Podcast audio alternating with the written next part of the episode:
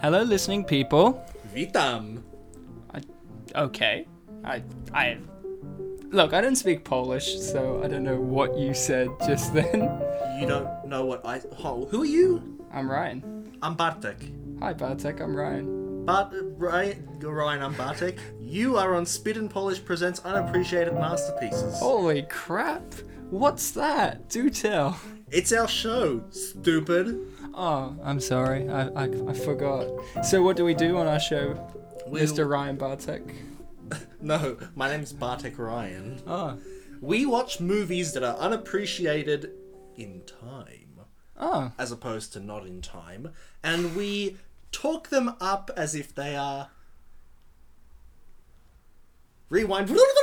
We talk about them as the great movies that they are. Yes. So what we do on uh, Spit and Polish presents unappreciated masterpieces is we get those forgotten gems, those unappreciated masterpieces, those wonders of cinema that have been forgotten by the general masses, and we bring them to you. We shine a torch on these forgotten movies. And what's the film we're watching today, Bartek? Today, Ryan, the film we are watching is Fajna w babka.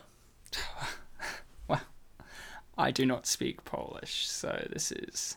Look, we've been doing this for how many months, how many episodes? It's really embarrassing to me as an independent man that that I do not speak Polish and you keep speaking Polish at me. I don't understand. What what's the movie? Okay, Witam means welcome. Hi. Hi. The movie that we are watching today is Sorority Boys. Sorority boys. That doesn't have the Sorority- uh, word word I welcome don't, in it it. should be like Fraternity Boys. Of course, we do not do this alone. Well, sometimes, We've but done not it twice. today. Twice we've done it. Not today, not this episode. What? We are doing the great movie Sorority Boys, and I thought the only guest that we can have on for this feminist masterpiece is, of course, Grace Brown. Hello. Yay, she's back! Yay! We Hurrah. we have not seen you since Bend It Like Beckham. Mm, what How- wonderful days. That's like episode six or something. That's a while ago. So how have things been since Bend It Like Beckham? Have you become a two-time world karate champion? no, I haven't become a two-time world karate champion. I've only become a one-time world karate champion. oh, I know. Because only one championship has happened since, right? yeah. Exactly. Yeah. So Fair if you enough. followed the sport, you'd know that. And we, of course, uh, brought you on for this episode because I've had this DVD of Sorority Boys since DVDs came out. And I've not known you that long. this is like one of the first DVDs my parents bought because they like, oh, this looks like a silly, fun movie. They probably bought this and Bend It Like Beckham together. uh, and and I thought when I was, how old would I have been? Like ten? What year? No, 2002. or 2002, nine. you would have been nine. Like when I was nine, ten, I was thinking, sorority boys, hmm? This reminds me of Grace Brown, who I've yet to meet. Who at this time is like eight? 2002, we said? yeah, eight, Oh no, I'm seven. seven years old. Seven years old. Seven year old You know, Grace. this DVD box cover says that it has medium level sex scenes. Now- Medium. Now, there was a really intense movie called The Terminator, which I believe only had a low level sex scene. And this is exactly like Terminator. No, no, no. Terminator's spiritual- low level. This is medium level. Well, this is Medium. the spiritual We're building up. Terminator. Okay, so Sorority Boys is the film, ladies and gentlemen, and as I mentioned, Sorority Boys is a feminist classic. It is a great tale. One might say a tale beyond tales, a tale that transcends time, dimension, and space. It is a tale as old as time, perhaps, maybe even older. And this movie says everything that every movie should say ever. And this movie's probably the most uh, groundbreaking one we've done, wouldn't you say, Bartek? Oh, yeah, man. The This ground's movie- cracked. This movie has dogs, it has boobs, it has gender bending, it questions morality, it has possible rape, it has everything that. It doesn't, does it? Oh, oh no. it does. As we can guess, Grace, you haven't watched the movie, have you? I I think I watched it. When you were young? Yeah, like years ago. Okay, so- by accident. Okay, you're gonna remember it when it comes on because I hadn't watched this movie since 2009, and mm-hmm. I remembered it pretty pretty well once watching it. So this movie has everything. But why I say this movie is the most groundbreaking? Yeah, sure, all those things are pretty groundbreaking. But this movie ended sexism. Oh, good God. Yeah, yeah, yeah. Have you seen sexism since this movie? That's right, it, has, it hasn't happened. It's gone. This movie did one thing that no other film could do destroy sexism. I mean, patriarchy dismantled. Well, I I thought. yeah? Whoa. Well, if anything, could Yeah, the patriarchy's dismantle it. gone. Mm. It's gone. Dismantled. Destroyed. Sorority boys came in like a wrecking ball. The women of Bended by like Beckham would be so proud. They helped this movie because Bend It Like Beckham needed more men dressed up as women playing soccer. No, it absolutely. While this didn't. movie has men dressed up as women playing gridiron. Oh yeah.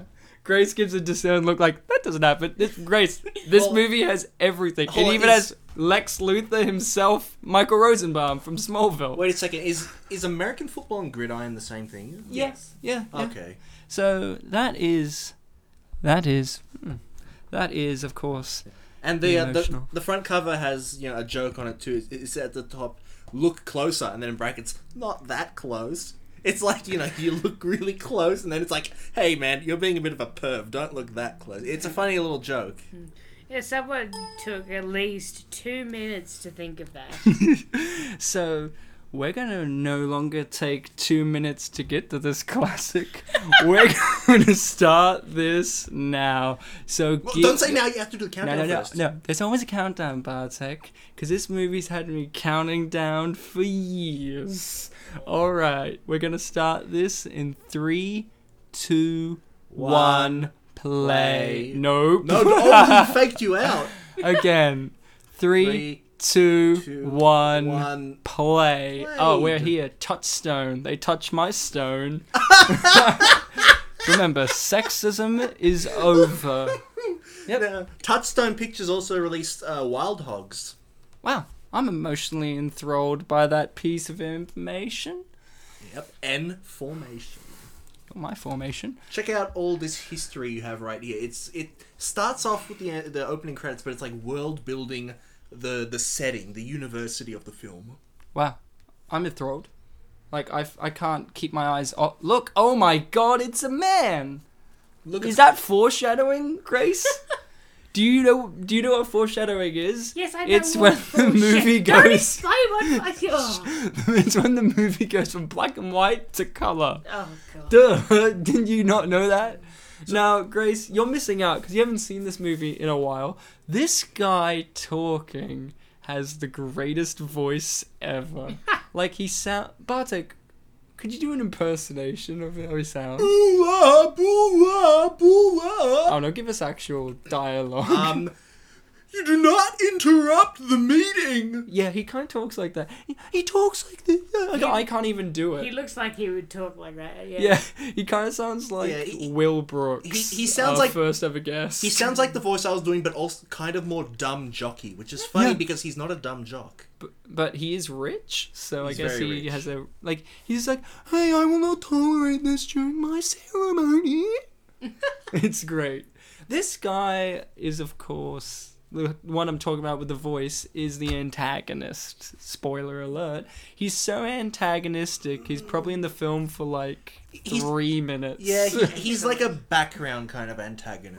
like he causes the sorority boys to become sorority boys. Yeah, it, it's to the point where like uh, his name is Spencer, and throughout the movie they talk about it. They say Spencer, and you're like, oh, Spencer, that's the name of the leader of the group, right? There's never a point where they're like, he's the one that messed it up. They always say Spencer, so like you just have to remember. Has there ever been a good person called Spencer?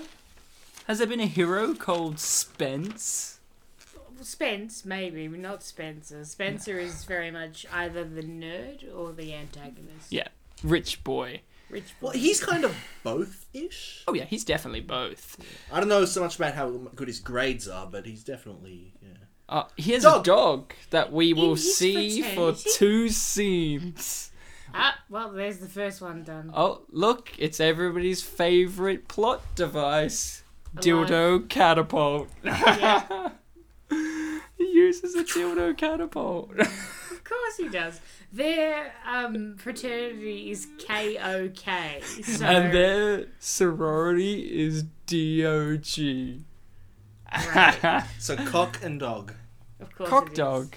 DOG. Also, Oh. Grace, do you think it would be funny if the people from the DOG house were called dogs for the whole movie? Because that's what they're called for the whole movie. Of course they were gonna. The original Wait, wait. title of this movie was called Dog Catchers.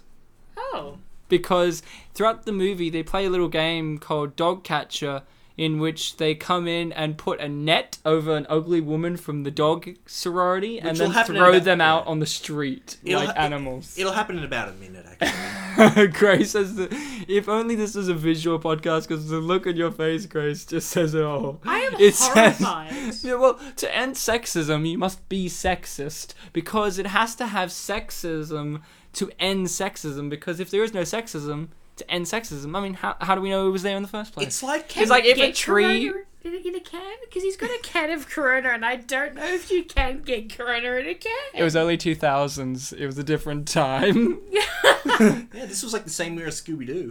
So this dog now is gone. We never usually see it again. Hmm. The dog sniffs out women primarily from their pussy and runs to the hot ones for him to hit on them. So his dog is his actual wingman. Isn't that great? How does the dog know that they're attractive? I Are they guess- attractive by the dog's standards? No, they're. Tr- I guess in this movie's universe, women's vaginas give off a different kind of fragrance depending how hot you are. And if you give off the right kind of fragrance for the dog to run towards it, I hmm. guess. I don't know. Fair enough. yep, oh, here it is. Dog catcher, and they're all yelling it. They're like, dog catcher! And oh, there she is. She's she's not unattractive. in She's any just a. No, no, party pooper. It's because she's from the DOG house. Yeah. Okay. And this is the main love interest woman who's of course For one of the characters. for yeah. one of them. No, for all of them. Why not? She's a social justice warrior. Now, in case you don't know what a social justice warrior is, they're an extinct race of people that fought for equality, but also kind of um, helped in uh, not giving equality. I don't know what that's about. It's it's a bit awkward, but um, they fought for it and against it, I guess, without intentionally doing so. And and she's one of these legendary warriors. I see. Too bad they're not around today. I would like to have one on the show to hear their opinion. So, like, the type specifically is more like the women's rights? Yeah. Or- yeah. Women's rights. She's up for general rights. Like, I don't know. Mainly women, I think. I don't think she cares about the poor. This Okay. this movie does touch on an aspect of, you know, both. Such as something. While you were talking, we saw four pairs of tits. I like how you counted how many pairs of Someone tits. has to. And That's a has to be me- defective vibrator. Like, if you just hit it. on it. No, but it shouldn't explode. Like they shouldn't like explode sparks. They, okay, this is a little bit disgusting, but they had like a bin of dildos that had been thrown at them. Yeah, remember that boil bin of them and dildos. sell them. That's not a red herring, by That's the way. not a red Of herring. course it That- isn't. That's a Why- major plot device. Nice. Also, our three mains, I think about two of them look far too old for college. well, no, there is a joke about one of them. He's been there for nine years. oh yeah, why wouldn't he have been? Of course. And the other one, what, Michael Rosenbaum, like Mm. Lex Luthor, it's because he's wearing a wig.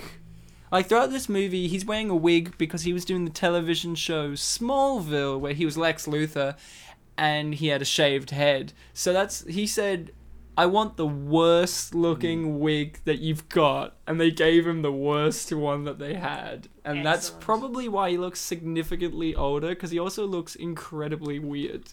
Like, you know, he's bald, and they've just shoved something on his head. Mm, it takes away from his real age. I don't know how old he is. I imagine he's like 45.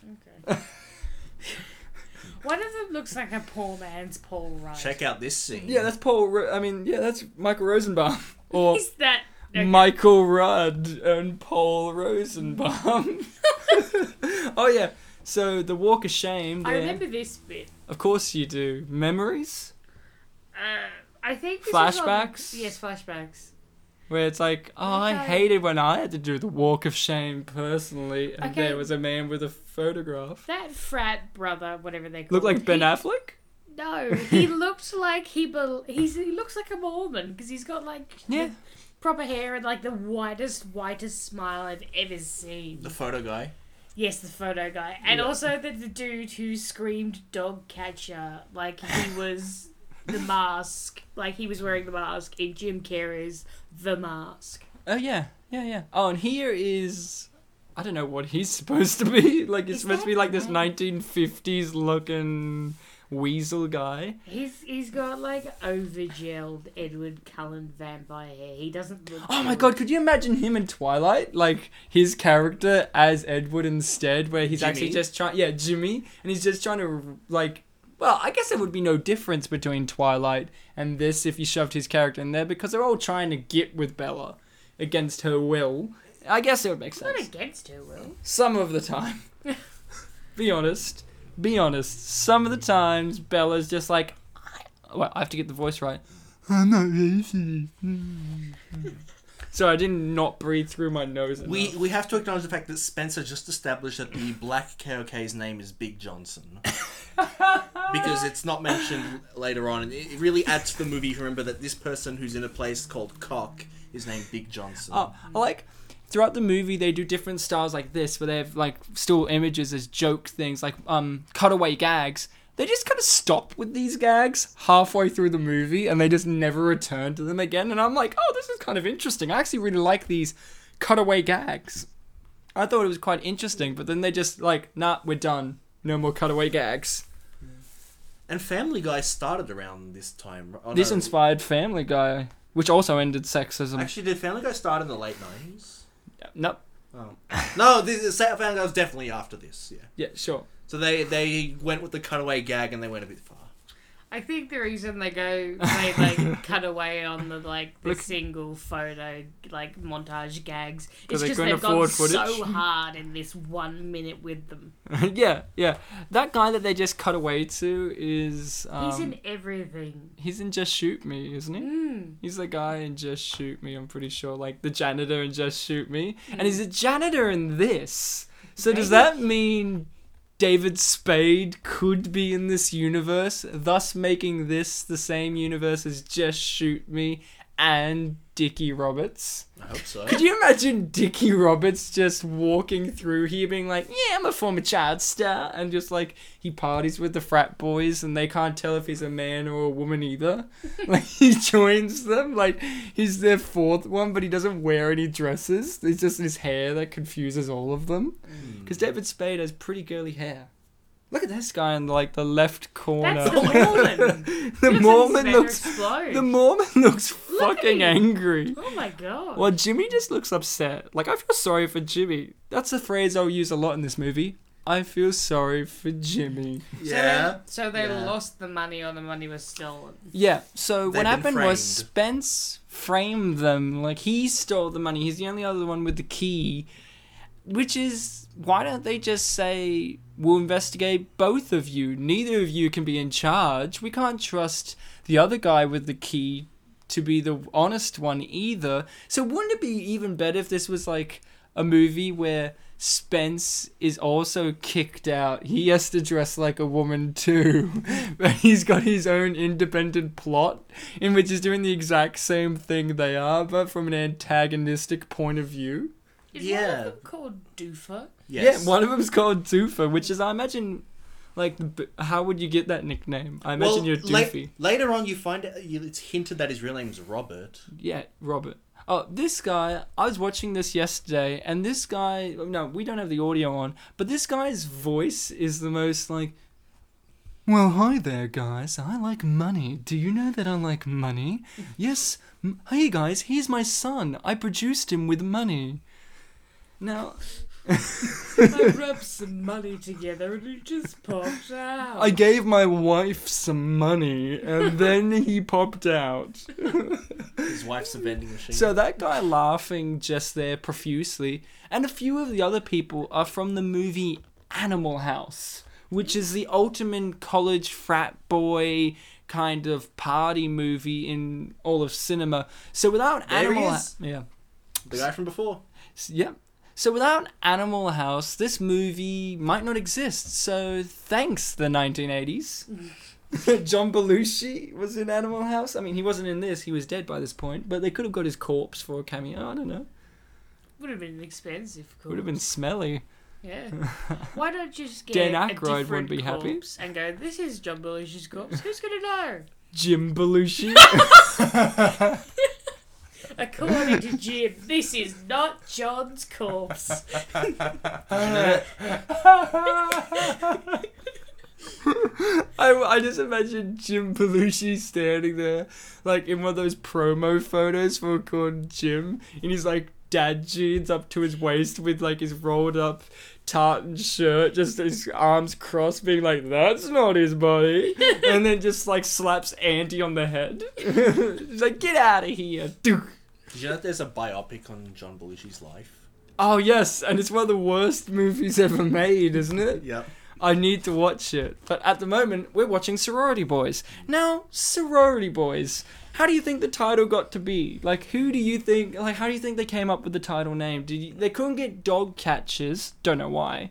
Maybe the dog catchers union were like, this movie's inappropriate. No, I think they just kind of went Dog Catchers is a really weak title and you have to see the movie to get the title. And So- we so can't he just bank sh- on people seeing the movie. He just shot open this trunk with a gun. Where did he get the gun? It's America, Oh yeah, of course. He had one in his and he's also pocket. he's also like forty years old, so he could just get it anywhere.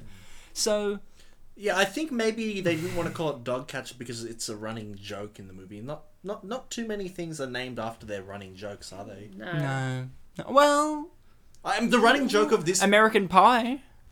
well, one of the major. American Pie. One But of, American Pie is also a phrase. Yeah, I know, but And a song.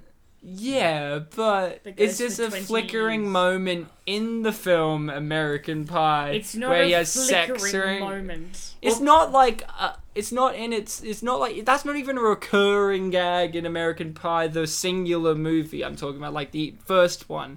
It's just one scene where he has sex with a pie. That's it. We don't see like him giving foreplay to the pie later. No, we don't see him roll over in bed and be like, "Here, honey," and like gives the pie a like pat on the face. well, you know, to fuck over my argument, I guess in this case it's also sort of the case because the whole the big running gag of this movie is the fact that they're obviously guys What? dressed as women I'm surprised. and doing fake high voices. So, Grace, you're a woman, arguably. Which Not arguably. which I one. one. do you think you look like the most out of the, the, the I three? don't think I look like any of them. yeah, but if you have to choose, Uh, it's... Well, I'm not blonde. oh, yeah, it doesn't matter about hair color necessarily. Like, which one do you relate to? Which of these masculine characters do you relate to? Ryan asks. no, which of these masculine, feminine characters? Remember, sexism ended because of this, so masculinity and feminin- femininity ended as well. It it We're all just one now. okay. um, it might be the brunette one. What, like the the main one? The main one, yes. I relate to the brunette one too. Excellent. Because if I was The a one we're looking man, at right now. no, that's clearly blonde. This is Michael Rosenbaum. Let's all remember that this one, the one with the fat ass, is Michael Rosenbaum.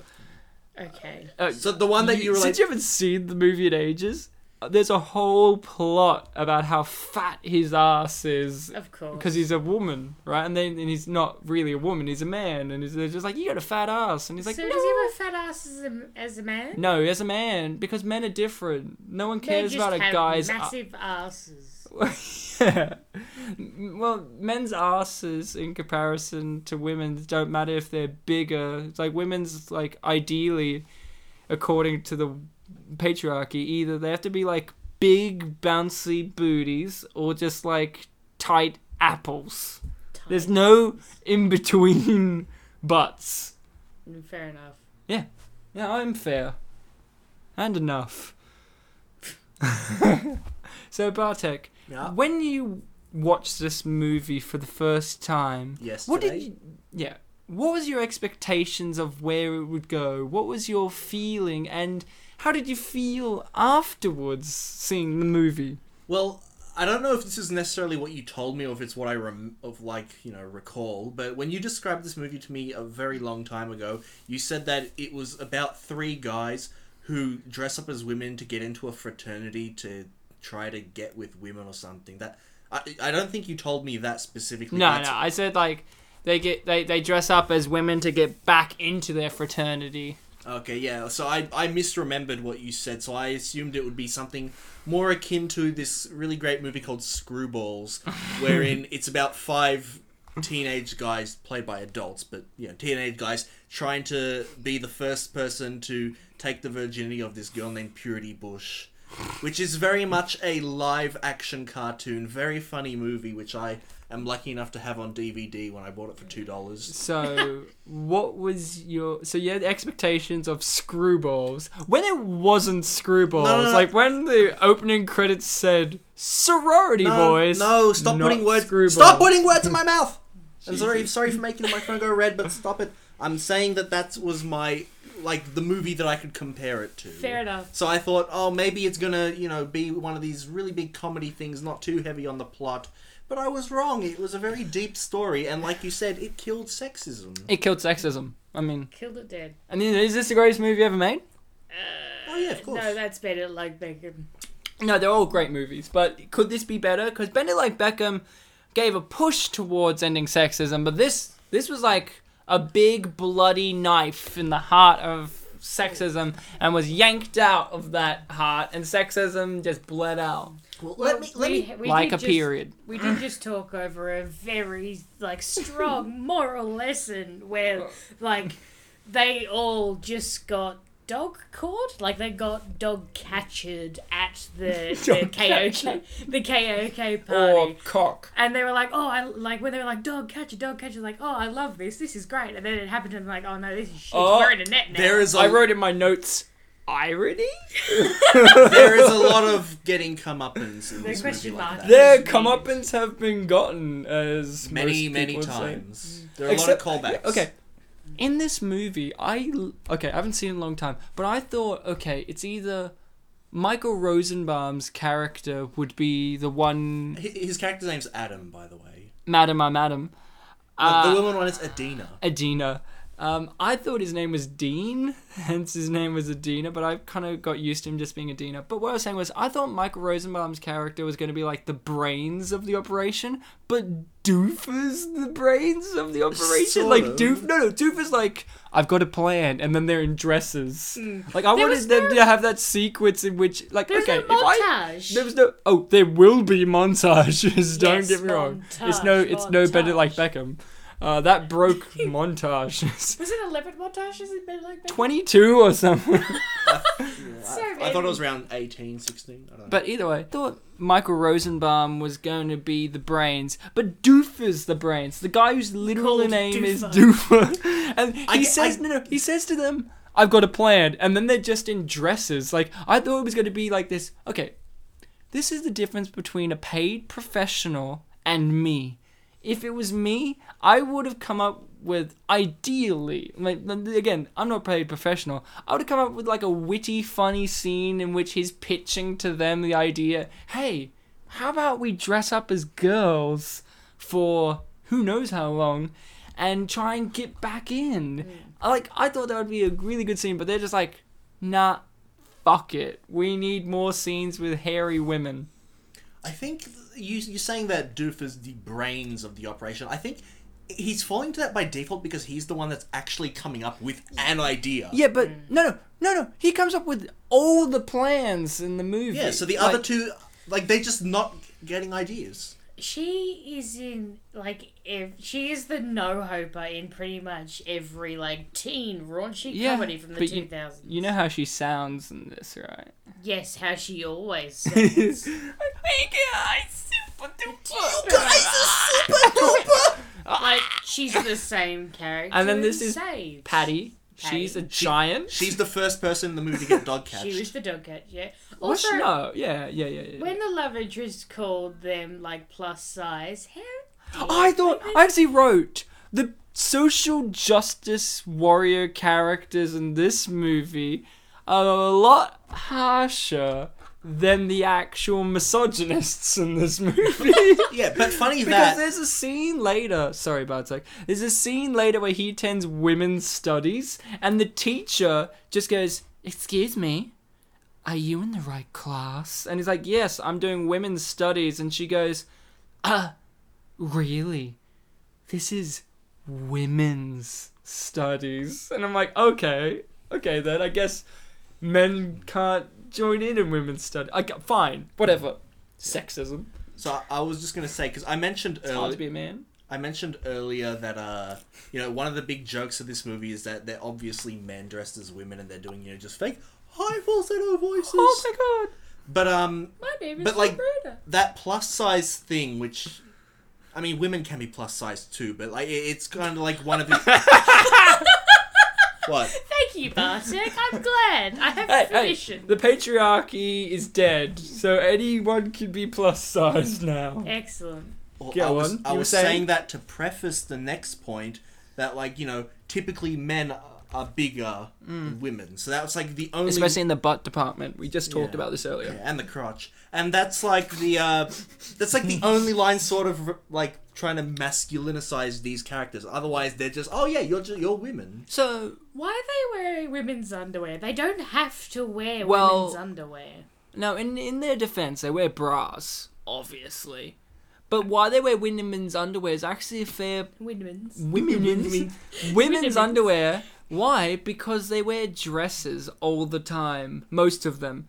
And if you saw Michael Rosenbaum, Lex Luthor before, he still sits like a guy with his legs spread. I did So see if that. you're gonna wear underwear underneath it and you're aware that that's going to be a possibility, you Mm. wear women's underwear. Like, I'm not gonna look. It's hard not to reference the film White Chicks as much as I like to. This film does something that White Chicks did not. In White Chicks, they didn't wear women's underwear for a good portion of it, and there's a scene in which somebody sees up their skirt and sees their dick, and they're like, "Oh my god!" See, this movie doesn't have that. This movie just has a blind woman entering a shower with a man that she thinks is a woman, and he casually puts suds on his imaginary breasts, and then bathes with her and gets an erection. Of course. Take that, Wayans brothers. Oh, boobs. Now, I don't think they're her breasts because they don't show her face and the boobs. I mm. think it's like a, a, a body double. I can. Oh, great. There's the best What's he bringing sausages into the shower for? Oh, and that's not how erections work, okay, Grace? If you just drop something on someone's erection, the dick's gonna, like, smack down. Like, it'll be hurting a lot, but it's not gonna just, like, catch it. You got a weird dick, Ryan. Oh, you just you just have an erect dick right now, but you have an erect dick, and you just like throw a face like not like just oh from like thing. She dropped that from really high up. The weight and the momentum hitting your hard erect dick, and they can be sensitive, especially if they're hit. Will just make the dick still bounce. It's not gonna just catch it. You're the one with a weird dick. Maybe, maybe I am just strong Polish man. Grace, you you might know something about dicks. Am I right on this issue? Yeah, you're a dick. Oh, my phone's going red. How dare you? Um, well, I was calling Ryan a dick. I don't have. I thought you called Grace a dick. No, I was calling Ryan a dick. Oh, I thought you called me a dick as well. No. Okay, Grace, to clarify things, you are a dick. Let's How move dare on. you? No, you're the original dick How here. dare you, Um, dick? I, I I, did I agree that that if you dropped something on a dick, it would give way. I do agree with that. Thank yeah. you. I guess it takes. That's all I'm asking. It's not us. I, I guess. Bartek counteracts me in these podcasts where I just say something like, the sky is blue, and he will just be like, well, that's fucking ludicrous. It's clearly teal. And I'm like, oh, get Ryan, out. look outside. It's clearly white right now. I hate you. There's plenty of. Oh, Clouds. he just told him to suck his dick. Talk, Nice. See, he knew we were talking about dicks. He knew. Oh, Okay, so this movie is beyond the normal conventions, right? I thought there was going to be a lot more of these kind of um, small little kind of scenes where he like goes from woman to man, woman to man, like somebody's going to catch him between, but none of that happens. It's only that one time. Oh, here she is. I wish we knew her name. I think her name's Professor Cunt because she really is. like, look at this. He's just like, oh, excuse, uh, in all fairness, That is the fullest lecture hall I've ever this seen. well yeah femalehood in crisis. Like she's such a bitch. That's what the unit's called. yeah but no the way she's saying it she's like Ugh. and then she's like have a seat. And she's just so mm. disgusted. And like and then throughout the lesson she'll say something about men and then like direct it at him. Like hmm. this is your fault. Like individually you. Also she uses the phrase histonomics the, like the e- economics of history is called histonomics is that a Well, real word Is she wrong?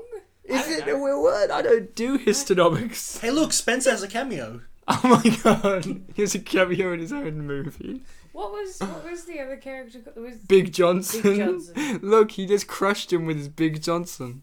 and oh, oh, there's a recurring joke throughout the whole movie. Anytime he gets hit, Spencer, he goes, "Ah, my collarbone." Did he- Really? I just noticed because at the end of the movie, spoiler alert, he gets thrown off a boat, and the last thing you hear is, "Ah, my collarbone."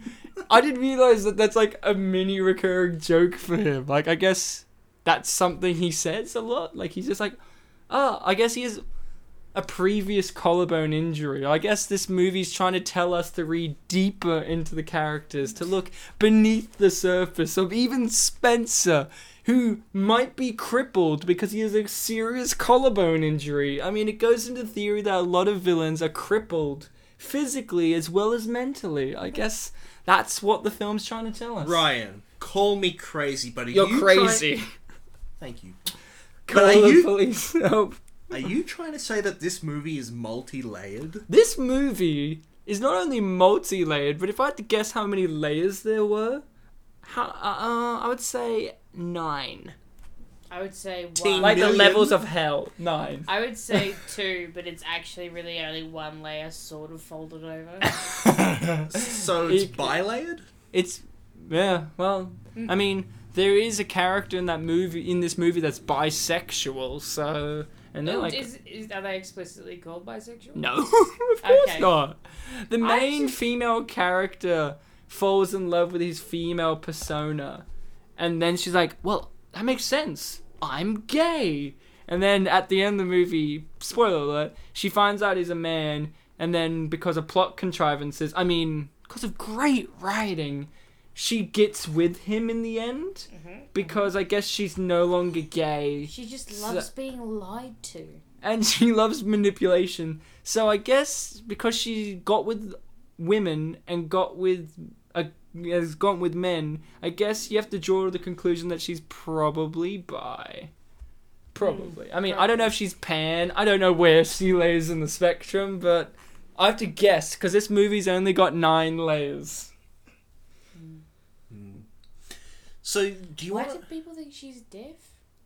No, no, no, no. It's because she's got an annoying voice, and if she talked in sign language, they wouldn't have to hear it. Oh, okay. God. Oh, and- can you just please throw that drain hair away? It's bothering me so much. I know it's meant to, but it's working, and I hate that I'm giving this movie something. I do like how this character here is like trying to not make a big deal out of it when it touches her. It's like, no, keep to the script. Now, you were going to say something, Bartek, but Yes. just if I can just butt in for a second. oh, yeah, I've only been trying to say for 20 minutes. Go ahead. Fuck off.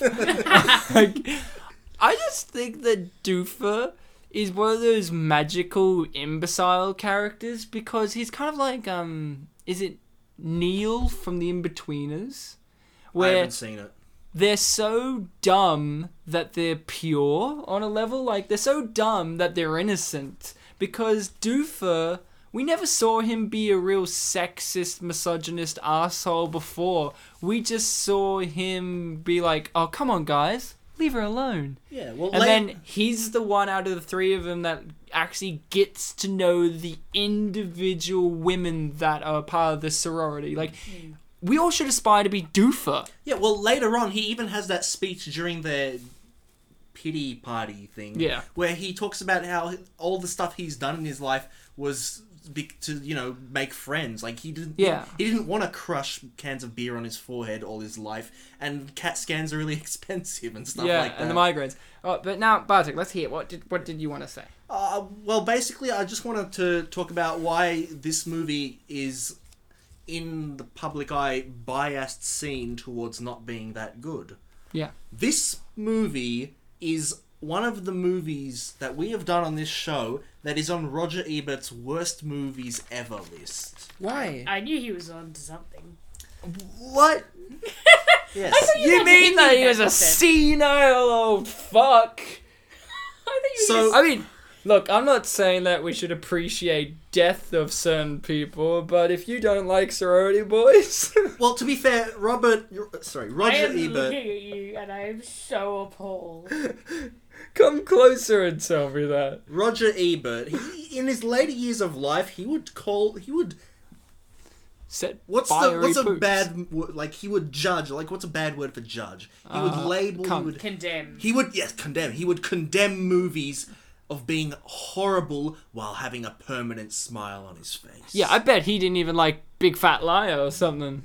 What an So, and you know what? He's he was very popular in the whole movie industry. So you know he's Yeah. got to have some credibility. why are you so attached to Roger Ebert, Grace? Like, why do you love him so much? Because you're disgusted with my condemnation of a condemner. Well, just on the whole, usually when he positively reviews something, I'm like, yeah, I- yeah. I Yeah, well, if Hitler Ebert. positively reviewed Poland, we would have been like, oh, well, yeah, yeah, sure. Well, look, but Ryan. he didn't. Ryan, look, it means fuck Roger Ebert. Also, there's a shocking amount of Powerpuff Girls like, Well, imagery. in this is uh, early 2000s, so Powerpuff Yeah. Girls were the shit. Do you see right. Tsar there or Tazar? Tazar. What? T S A R. what is that? It's a band. Oh, okay. It was like a bunch of moody looking wankers. They probably liked Roger Ebert. oh boy band. so one final thing about I about think there was a woman in there, so I think you're oh, right. okay. one final thing about Roger Ebert. You know, he was a very Same. well known reviewer, and you know what? Maybe he was going on to something. Maybe he was right. Except this isn't the first movie we've done that's on his worst movies ever list. Whoa! What? There's one other movie that we've done on this show that's on that worst movies list. Please don't tell me. It's Please don't. Scooby Doo. Did you like Scooby Doo 2? it wasn't on his list. Hmm. Holy shit! So I guess another person likes Scooby Doo 2 as well. We had about, you know, what, two hours on that movie? He had That a, episode? He had a fucking minute.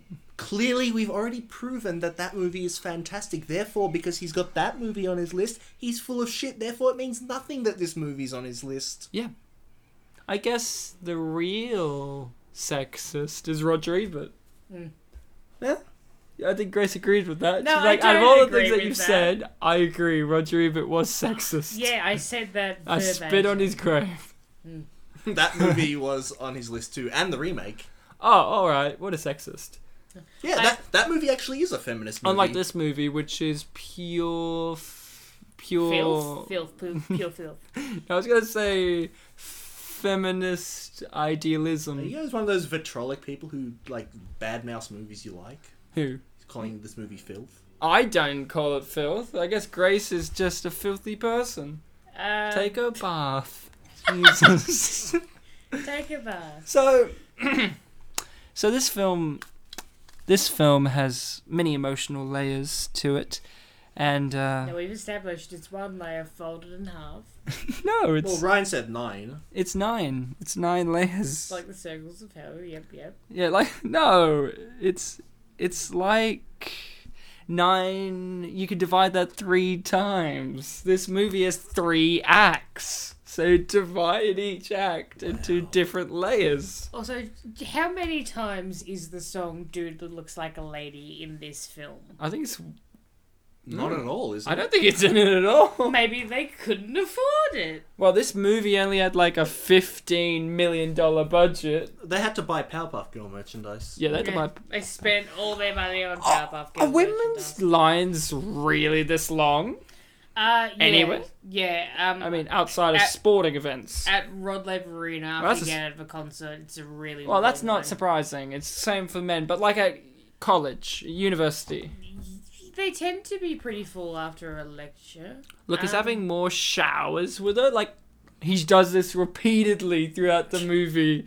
And there's And- even a scene later where she's like, "Stop poking me in the butt," and then you see he has both his hands on her shoulders, and it's like, "Oh, He, His he's using his knee. Huh? Oh, his dick. he's a dick." I thought it was his I knee. Yeah. Oh, also, you know how in other movies there's a setup and a payoff, a setup and a payoff.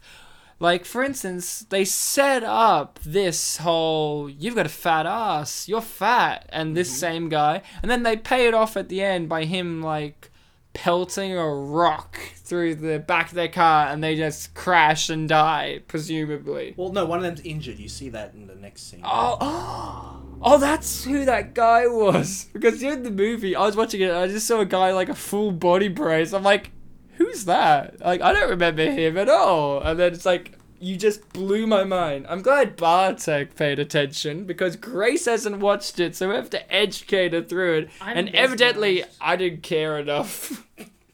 Because I would have known that. But I guess I paid too much attention to the fact that he looks like a real wanker in this scene.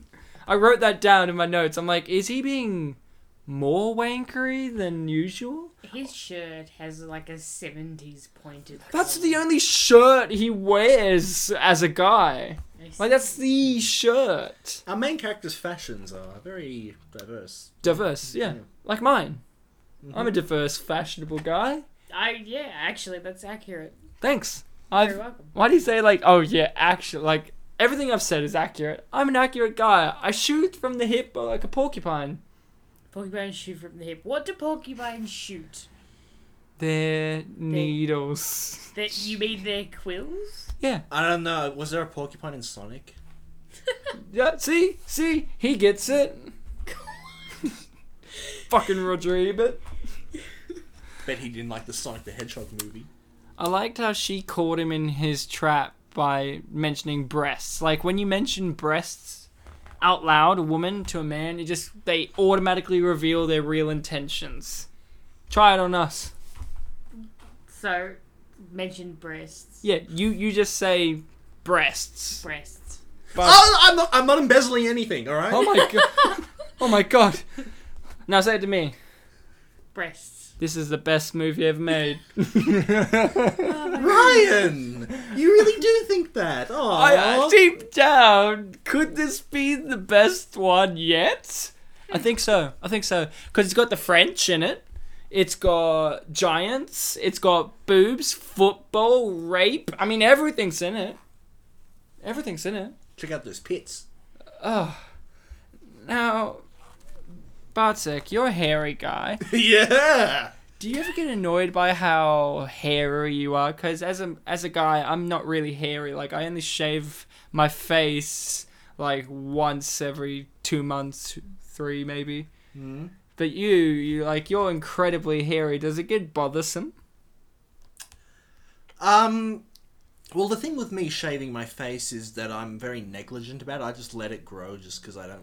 Shaving's a pain for me because my beard is thick. Mm. The only thing that I would say is that sometimes when the moustache hairs get like below the upper lip level, then I like trim them with scissors. Uh, that gets a bit annoying. So there you go. We got a little um insight on Bartek's uh, shaving routine. Tune in next week and we'll talk about ass hairs.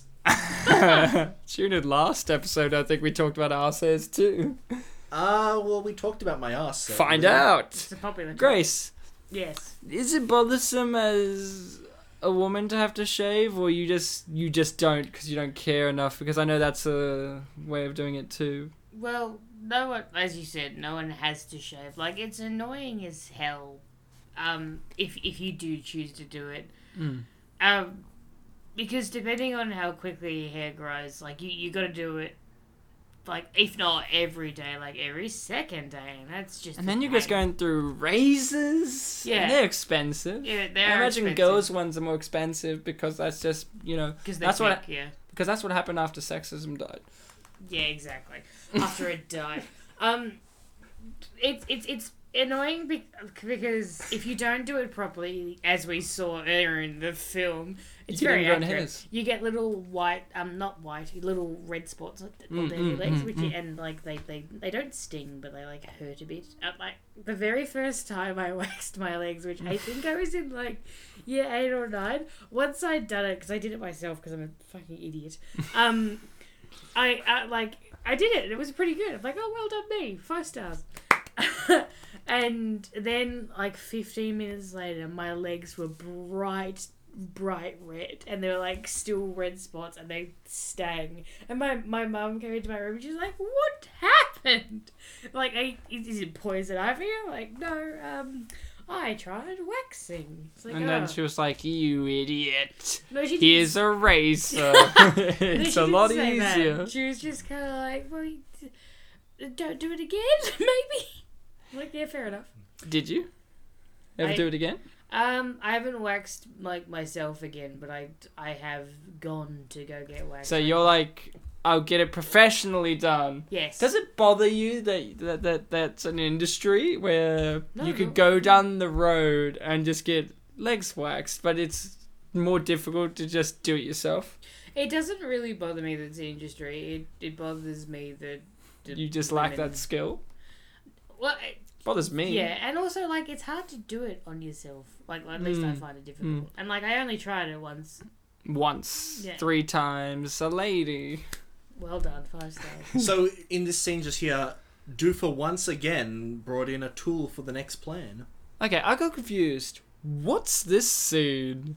That's the scene establishing that if he doesn't do what he's doing right now, he might not get to the position where he'll get an amazing job and will be Ah. stuck tucking in old men's hemorrhoids. You tuck them in? Apparently, Aren't they really painful to touch? Yeah, Yeah. but I guess he's uh, so large, you could just tuck them in. Just tuck. Hey, boy, tuck my hemorrhoids in. Ryan, we should bring for our next episode, whatever it may be, bring in a really old guest. Okay, I'll bring your mum in. Yeah? Why would you? Because then she could speak Polish fluently throughout the episode, and I'll be like, I understand her, Bartek. I thought I didn't know Polish, but uh, but I understand when your mum speaks it. I guess you just are really shit at Polish. Who knew?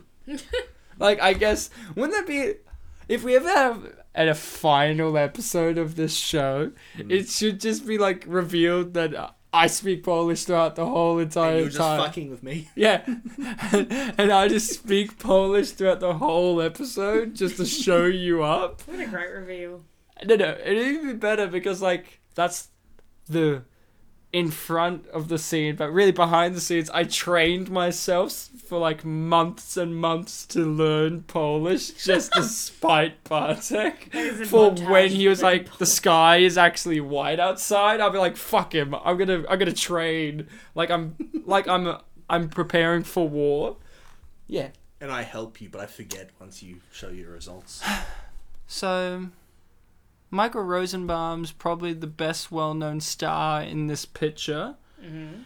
He played Lex Luthor. That's what he's best well known for, and he also did the voice of the Flash in the animated series.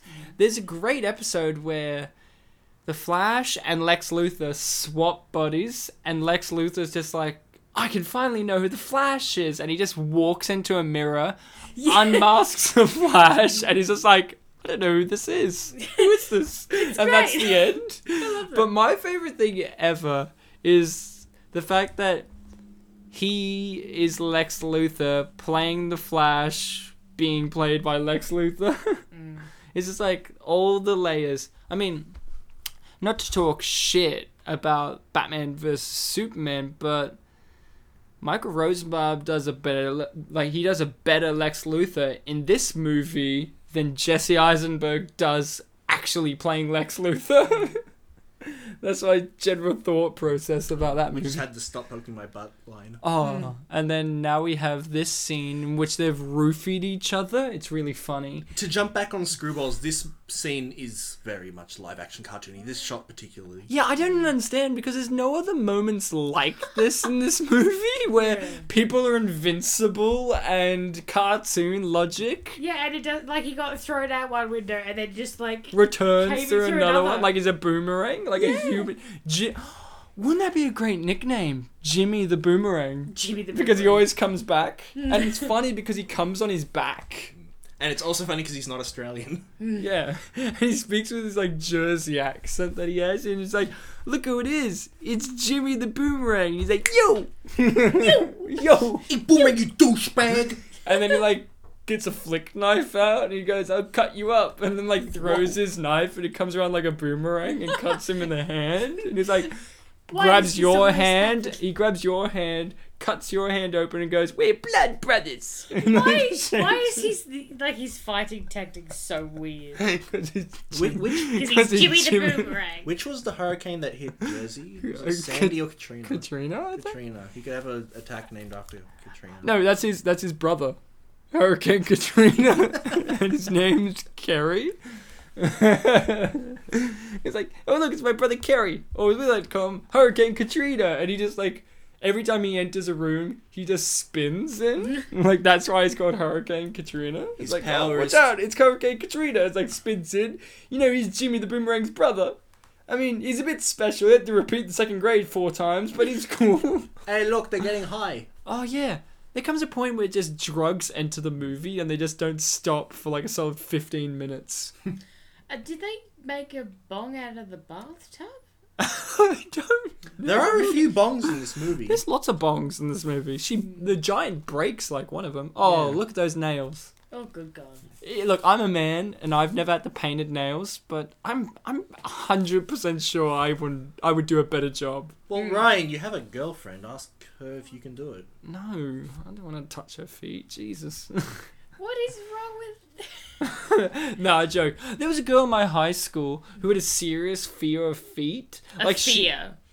a, a phobia of Oh feet. my God. Would she, She- scream? yes. Oh, that's the best. Yeah, yeah, yeah, it was. Because here's the part of the story I was going to tell you. Everyone has feet. No, no.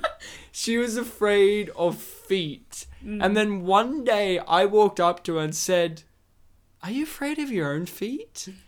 And then she's just like, I, I, I w- wasn't. Oh. And then she and then I asked her like later, I'm like, so is it weird putting on socks and shoes? And she's like, it is now. and she actually she actually told me it takes her like 15 minutes Because of what you said? because of what I because I'm like oh my I God, question. You ruined her life. It's not my fault. She's a fucking idiot if she's like can't overcome that fear. Like what happened to her? Did she have a foot incident when she was a kid? Like it's like oh, could you imagine? It's like a black and white movie, 10 minutes long, silent, and it's called The Foot.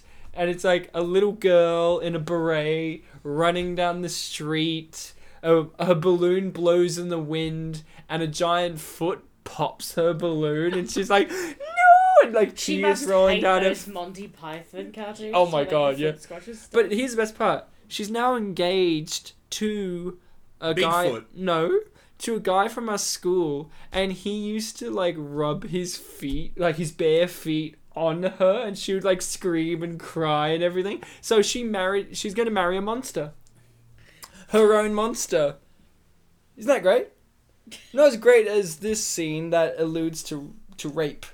Well, it's That actually happens, and we're supposed to think of it for comedic value. well, we don't know that that happened yet because they're both passed out. No. But later on, we do. Learn. Yeah, I mean it's a scene that's like allu- like that's the pinnacle scene that like oh it's alluded, like that's the he's unconscious, blacks out, wakes up later. It's like ooh, But but it's guy on guy, so it's not that big a deal. yeah, because male rape isn't a big deal. So this is this is the emotional scene in which we find out that, that this chick Has feels been like turned. this she's a lesbian. well has been turned. Yeah, she's been turned by the Steve Tyler looking guy. Does she not look like Steve Tyler? I can't think of what Steve Tyler. Yeah, looks from like. Aerosmith. Well, that doesn't help. Like Bandana Man. No, Big lips, long hair, father of Liv Tyler. Oh yes, a Yeah. little bit. Yeah, it's the hair. It's no, it's the cheekbones, the hair, and the eyebrows. It's Walk This Way, Steven Tyler. Well, that's the only Steven Tyler I know. he he's looked the exact same forever on with Fair. bandanas on his uh, his bandanas and scarves on his microphone and shit. That's that's Steve Tyler I know. He's Fair. my he's my dad. He could be your dad. He's everyone's dad. He dad. absolutely could not be my dad. You don't know that. Steve I Tyler's been around. that. You Does don't Steve know. Tyler sell computers?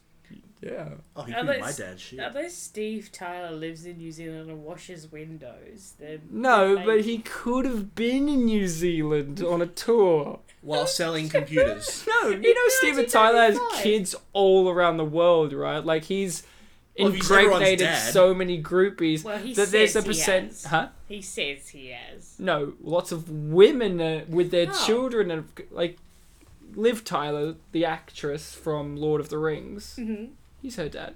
Yes, this I know. But there's so many others, like the chick from The Craft. You seen Which- The Craft? Yes, I have seen the Craft. The insane one with the big Steve Tyler lips. She's an Oh. illegitimate child of Steve Tyler. What? I have no idea whether you're joking or not.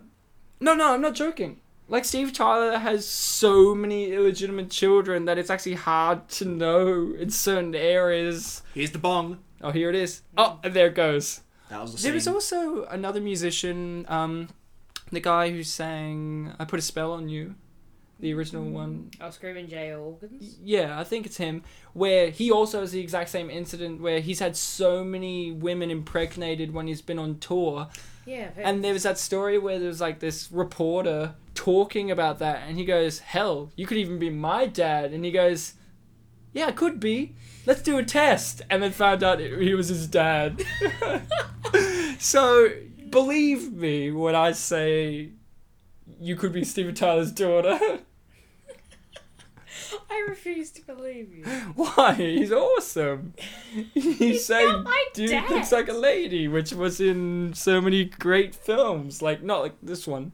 And also The Simpsons. I like how Bartek accepted the fact that it could be his dad. I'm like, does he sell computers?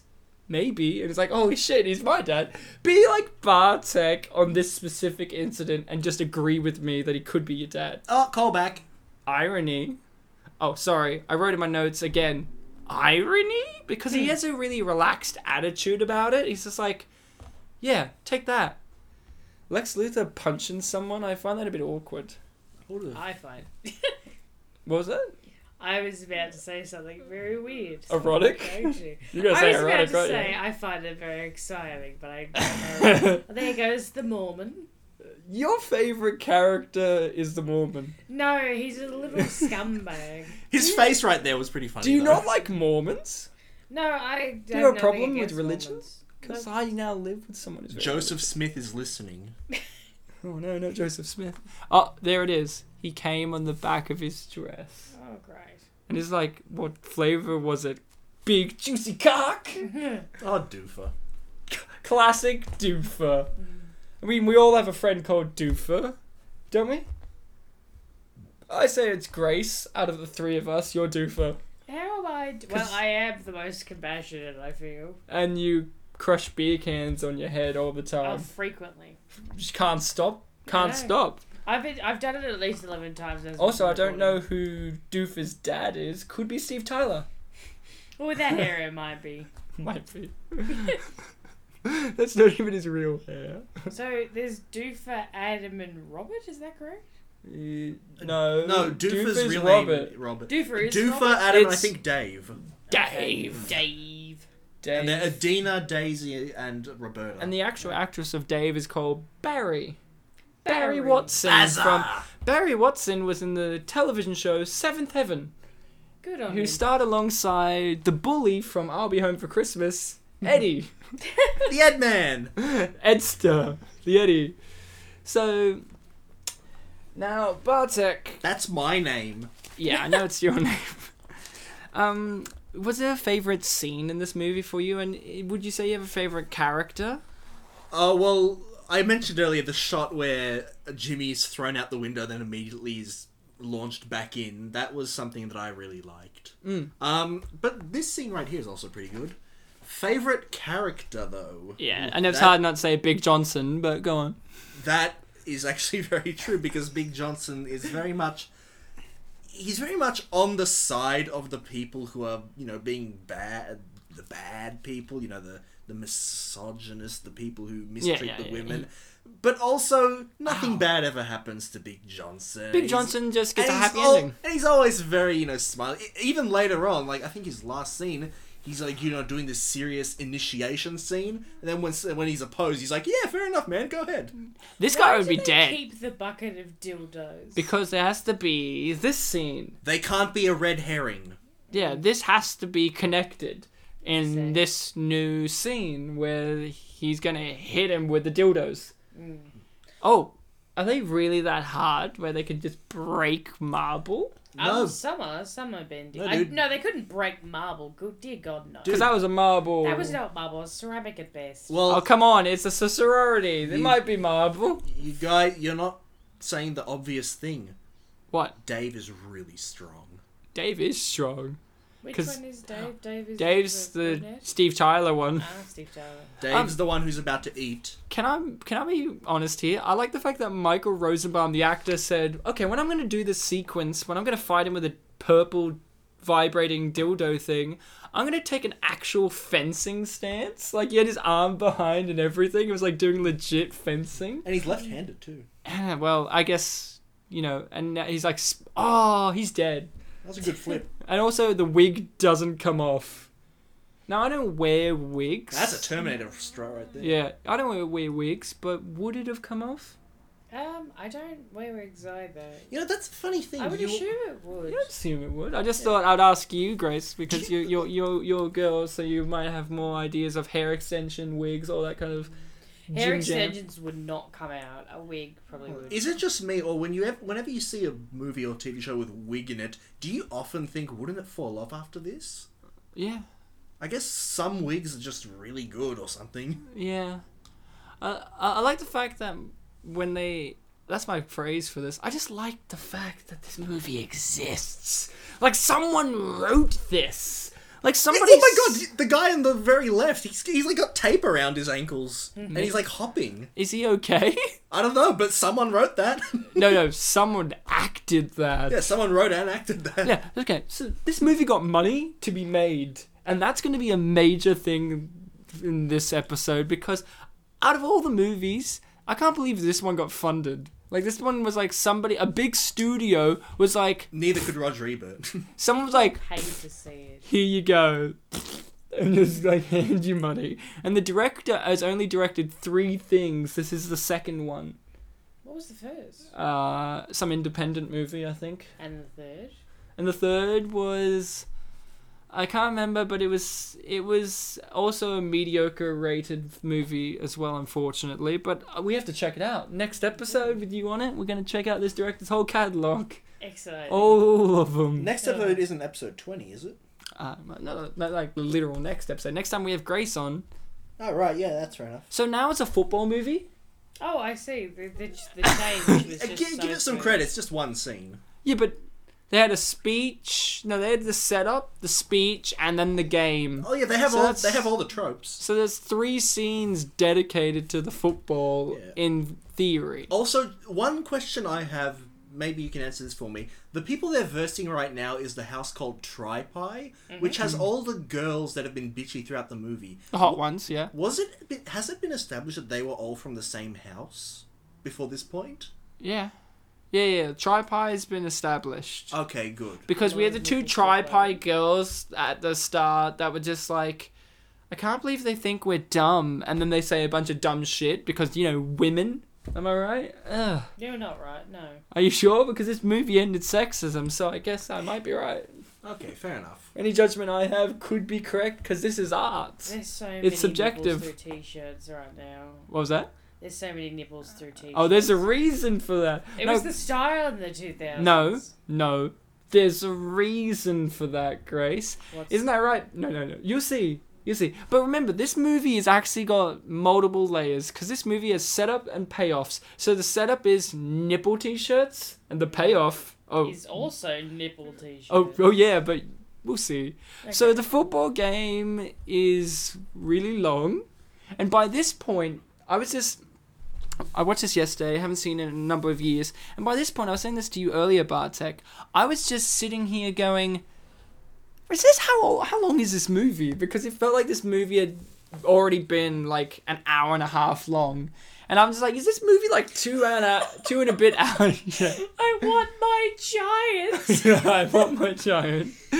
Uh, but I'm like, this movie's a good. This movie has great pacing because this movie feels longer than it does. Because sometimes, let's be honest, we see a length of a movie and can be warded off. Say a movie's only like 80 minutes long, we don't take it seriously because movies are usually an hour and a half long. And then we see movies that are three hours long and we're daunted by the idea of watching it, like Godfather or something. Even though it might be good, it's still like, oh, it's really long. Can I do that? I'll just watch three hours of TV shows instead. So this movie's like what 90 93 minutes long? Yeah. but the pacing makes it feel much longer. Makes it feel like it's two and a half hours long. Because by this point we haven't seen spencer what we haven't seen the antagonist in what was- feels like clearly an hour. Yeah, he was hit by Big Johnson and his collar. and that's it. And that felt like an hour ago. Also, that was he might- be like R- Roberta, like unconscious. He was clearly a dummy. Like No. I, I think Spencer. Roberta. I think here it is. Yeah. payoff Oh, there we go. Sprinkler. I think Spencer might be in the audience. I'm not sure. Yeah, Spencer's just in there being like, oh, oh, but he's not saying anything. So there's the payoff: some wet breasts. ah, but Ryan, there's still more payoff coming. oh yeah, Grace, there's more. Now, Grace, you haven't said much during this because you're absorbing it again. And Just you're like those looking- yeah. They don't even need to take the t-shirts off because you could so clearly see their boobs. It's a, it's. Oh, What do you not like breasts? I don't not like breasts. It's just like it's. it's So a this- little bit gross. Yeah. So this movie has a lot of the mentality of, uh, you know, it's worse to have tits than There he is. balls. There he is, but he Mhm. doesn't say anything. He's in the third from the Is the it front. worse to have tits than balls? Because I I have don't balls think- and they're pretty annoying. No, I don't think it plays off it's worse to have tits, tits than balls. I think it's worse to have balls than balls than tits is what this movie is. No, no, this movie's showing that being a woman's Oh, really we don't want to see balls. no, like saying it's harder to be a woman than to be a man. It's harder to have tits than to have balls. Well- That's what that phrase indicates. Well, the common Okay. the common comparison there is is a Keep up with your Lily Allen lyrics, Jesus. oh. It's hard out there for a bitch. Oh, I see. She says it's uh, try a growing pair of tits instead of having balls. Okay, because I because I thought you, you like, Literally? that whole thing was a lyric. I'm like, how, how well do I not know my Lily Allen? Not well enough. I So quite like her. this first- movie's I like just- still. I love Lily Allen. You look so sheepish. I, I, No, no. What happens is with my taste in music, um, unfortunately, let's be honest. In in music, there's just in my taste, I like old school rock and roll, punk, whatever. There's just not very many great female musicians in that genre of music outside of like Blondie or Suzi Quatro, whatever. You've just named two like excellent. no. But what I'm saying is that in comparison to the male Yes, yes, yes. That's what I'm saying. Like, there's only a few. The fact that I can only list you like four female musicians that I genuinely like and listen to is appall- uh, is appalling because I like a female voice in comparison to a male voice a lot more. But there's just not in my style of music that I like as many female musicians out there. And when I say, oh, I like Lily Allen, it's kind of weird because she's kind of modern and her stuff's a bit more pop like for what I like. But I like the fact that she's dirty and uh, Yeah. mean. and her film clips are great. I love Lily Allen's Yeah. film clips. I love the one, um, was it London? LDN Yeah, or whatever it is, and it's just like her skipping through and everything's idealistic, and then you see what it's actually like, and it's shit. yeah. Like um, she jumps over a steaming pile of shit, but in her vision, it's like a bunch of flowers or something. and like the, the the boy goes up to help a grandma with her. yeah, and he's actually mugging it. Yeah, uh, cracks her over the head. Doesn't care if she's dead Dead. because he's got all her jewelry and Yeah, wallet. but- yeah. Enough about Lily Allen. no more Lily Allen. God. I guess we could take it literally. To, is it more annoying to have She has breasts than bite marks on I her just cheek. saw that. Oh Heave. Sorry. Yeah. because of the fight sequence? Mm. They Yes, got the bit. bite sequence. No, earlier the fight sequence. He got bit a lot. Yeah, I saw that. So continuity on point. This whole time, guys, Doofer's balls still hurt. I, I was saying that to my housemate Mark, who's been on the show before. I'm like, Come on, he got hit in the balls. He could have been up in like 10 minutes. I get why the other guy isn't up because he got like hit all over. Like he got hit in the neck, the head, the eyes, everything. Like I understand. Although him funny enough, out. in the scene where they were like listening to the speech, Dave, Dave looked less injured than Doofer's fucking balls. Dave. If Steve Tyler was here, he would have got straight back up. you can't kill Steve Tyler. How would it be if we released this podcast and Steve Tyler's died? And I'm like, no! And then all of our references to Steve Tyler seem inappropriate. I think if you say "ow," but you're the one that keeps bringing him No, up. Grace talked about Steve Tyler a bit. We all love Steve. Steve. Oh shit, guys! Patty's angry. What? Sorry. Dad. We all love Dad. We all loved it. Here you go, guys. Gentle giant. Gentle Giant. Beat So- the shit out of several. Because they apparently her big no-no is not to call her a freak. and she fucking nails the ref. Like, what did the ref do? Poor She's- guy. All he did was just knock Cole on the fact that this is a touch game yeah, she's and berserk. disqualify the other team. I mean, poor guy didn't do anything. I mean, his wife probably came over. He's dead, clearly, and she's now. You never see him again. Oh my god. Yeah, and she's laying flowers on his grave, and she goes, "I guess it's giant hunting season." And it becomes this fantasy movie, and there's Jeremy Renner in it, and Why he is just because he was in uh, Hansel and Gretel Witch Hunters or I whatever it actually was. saw that in this season. Why? I Is that know, a movie that should be on this stupid. list? Ryan, here we go. Oh, here it is. Payoff. Doge dead. Well, injured. we can only They look hope. fine actually, except for the guy who had his head leaned over. He's like, he's not fine. His tits look great, even though they're fake. They're like that angle was just like, let's give Michael Rosenbaum nice tits in this scene, guys. And they're like, okay, can do. Yo, AD, tell him to get nice tits. And he runs over. It's like, okay, let's adjust your breasts. How many scenes do you think they had to stop to adjust their breasts to make them look realistic? Well, I, I think they did it absolutely every scene. Well, I know that they in the scenes where they stuff them, they just put random stuff there. But maybe in the scenes where we don't see the stuffing, maybe they just have one of those padded bras so that they don't have to do as much readjusting. Hmm. It's called efficiency. I think the word is. It's no inflatable bras that Grace is really afraid of the existence Oh, of. Tiny Grace was terrified of them. Tiny Grace, Tiny Grace, little Grace, little Grace, young Grace. Grace Junior. I don't have. you don't have you don't have a senior. Yeah, we. this is from forever ago in the movie, but I did laugh at the scene where they compared uh, Roberta to the founder of the DOG. house. Oh yeah, and yeah, they just do it with just a look. Yeah, they don't talk about it or anything. Show don't tell. Show don't tell. It Show was don't so subtle that we forgot to mention it. Yep. Like the scene's subtle where he's looking for a certain size. and he's Size like, eight for women, Size eight. when he's clearly kind of not size eight women. Well, what size do you think he is, Grace? If you had to look at Michael Rosenbaum there from just our visual image, I'm terrible at this. I would say 14 or 16 in Australian sizes. Australian sizes. Oh, That's what I would say. I have no Aussie idea size. correct. How much for his ass? Because he's big. He's got a fat ass. Does that change it? 18, maybe. Holy shit, 22. No, not 22. Twenty-seven. 29. Look at this injustice. They- rule. They won the right to get on that ship, and they left without them. Uh, Look at her fucking hair. And you know the one I'm talking about. Yeah. We But all know the her one I'm hair is talking like about. that in almost every movie she's in. Is that just her choice, like in a contract? Yeah. She's like, I must have hair like a porcupine because I shoot straight from the hip like one. Is she into? She's clearly into punk. Would that? She kind of reminds me of you know the TV show Becker with Ted Yes, yes. Why is it every time I see you reference Becker in some way? She looks like Linda from Becker's younger. She was like, oh, I'm She Linda's does look a bit sister. like Linda. How would it be if she's like, I'm Linda's sister, and she's like, oh, I'm Linda's sister. Like how Dave's dad hasn't even like made sure that his son's on the ship. yeah, his son could be dead, but okay. He's distracted by money. Could you? Okay, this movie, like Seinfeld, could be cured if you had a cell phone or mobile phone.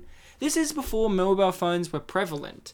Do you ever remember that there was a time where they weren't prevalent and how inconvenient it was? Mm-hmm. I didn't really start. That was the guy from the car. He was in a cast. Yeah, we talked about this earlier. Oh, apologies. I didn't recognize that the first time watching it yesterday. I just thought, what the fuck's that about? Like, did I miss a scene? Mm. we Sorry, I just every now and then I accidentally watch the movie. what are you doing the rest of the time? You're just like picking your nose, going, "Wish Dad would call me more often." and then you just hear, you just hear, "Aye!" in the distance. That's Steven Tyler. yeah. And then Run DMC come in and they're like, "Yo, she's my son," and it's like, "She's my son." He writes it down, and that's his new song, like Aerosmith. She's my son. Ba, ba. So we were talking about the uh, the times of yesteryear where we didn't have mobile phones and their Yeah. convenience. I I actually do every now and then remember like I get this with movies. I sit down and go that person's dead. Or that dog's dead. Or hey, during this time, mobile phones and computers, social networking weren't around. It was a lot harder back then than it is now cuz sometimes you're like say if I didn't tell you this was from the 2000s and you didn't remember what the 2000s fashion was like and I convinced How you it came forget? out I convinced you it came out 3 years ago you'd be like well, why can't they just use mobile phones to solve the situation But how would they solve the situation? Because they because they filmed it on a camera. I would be like, why is that camera so old?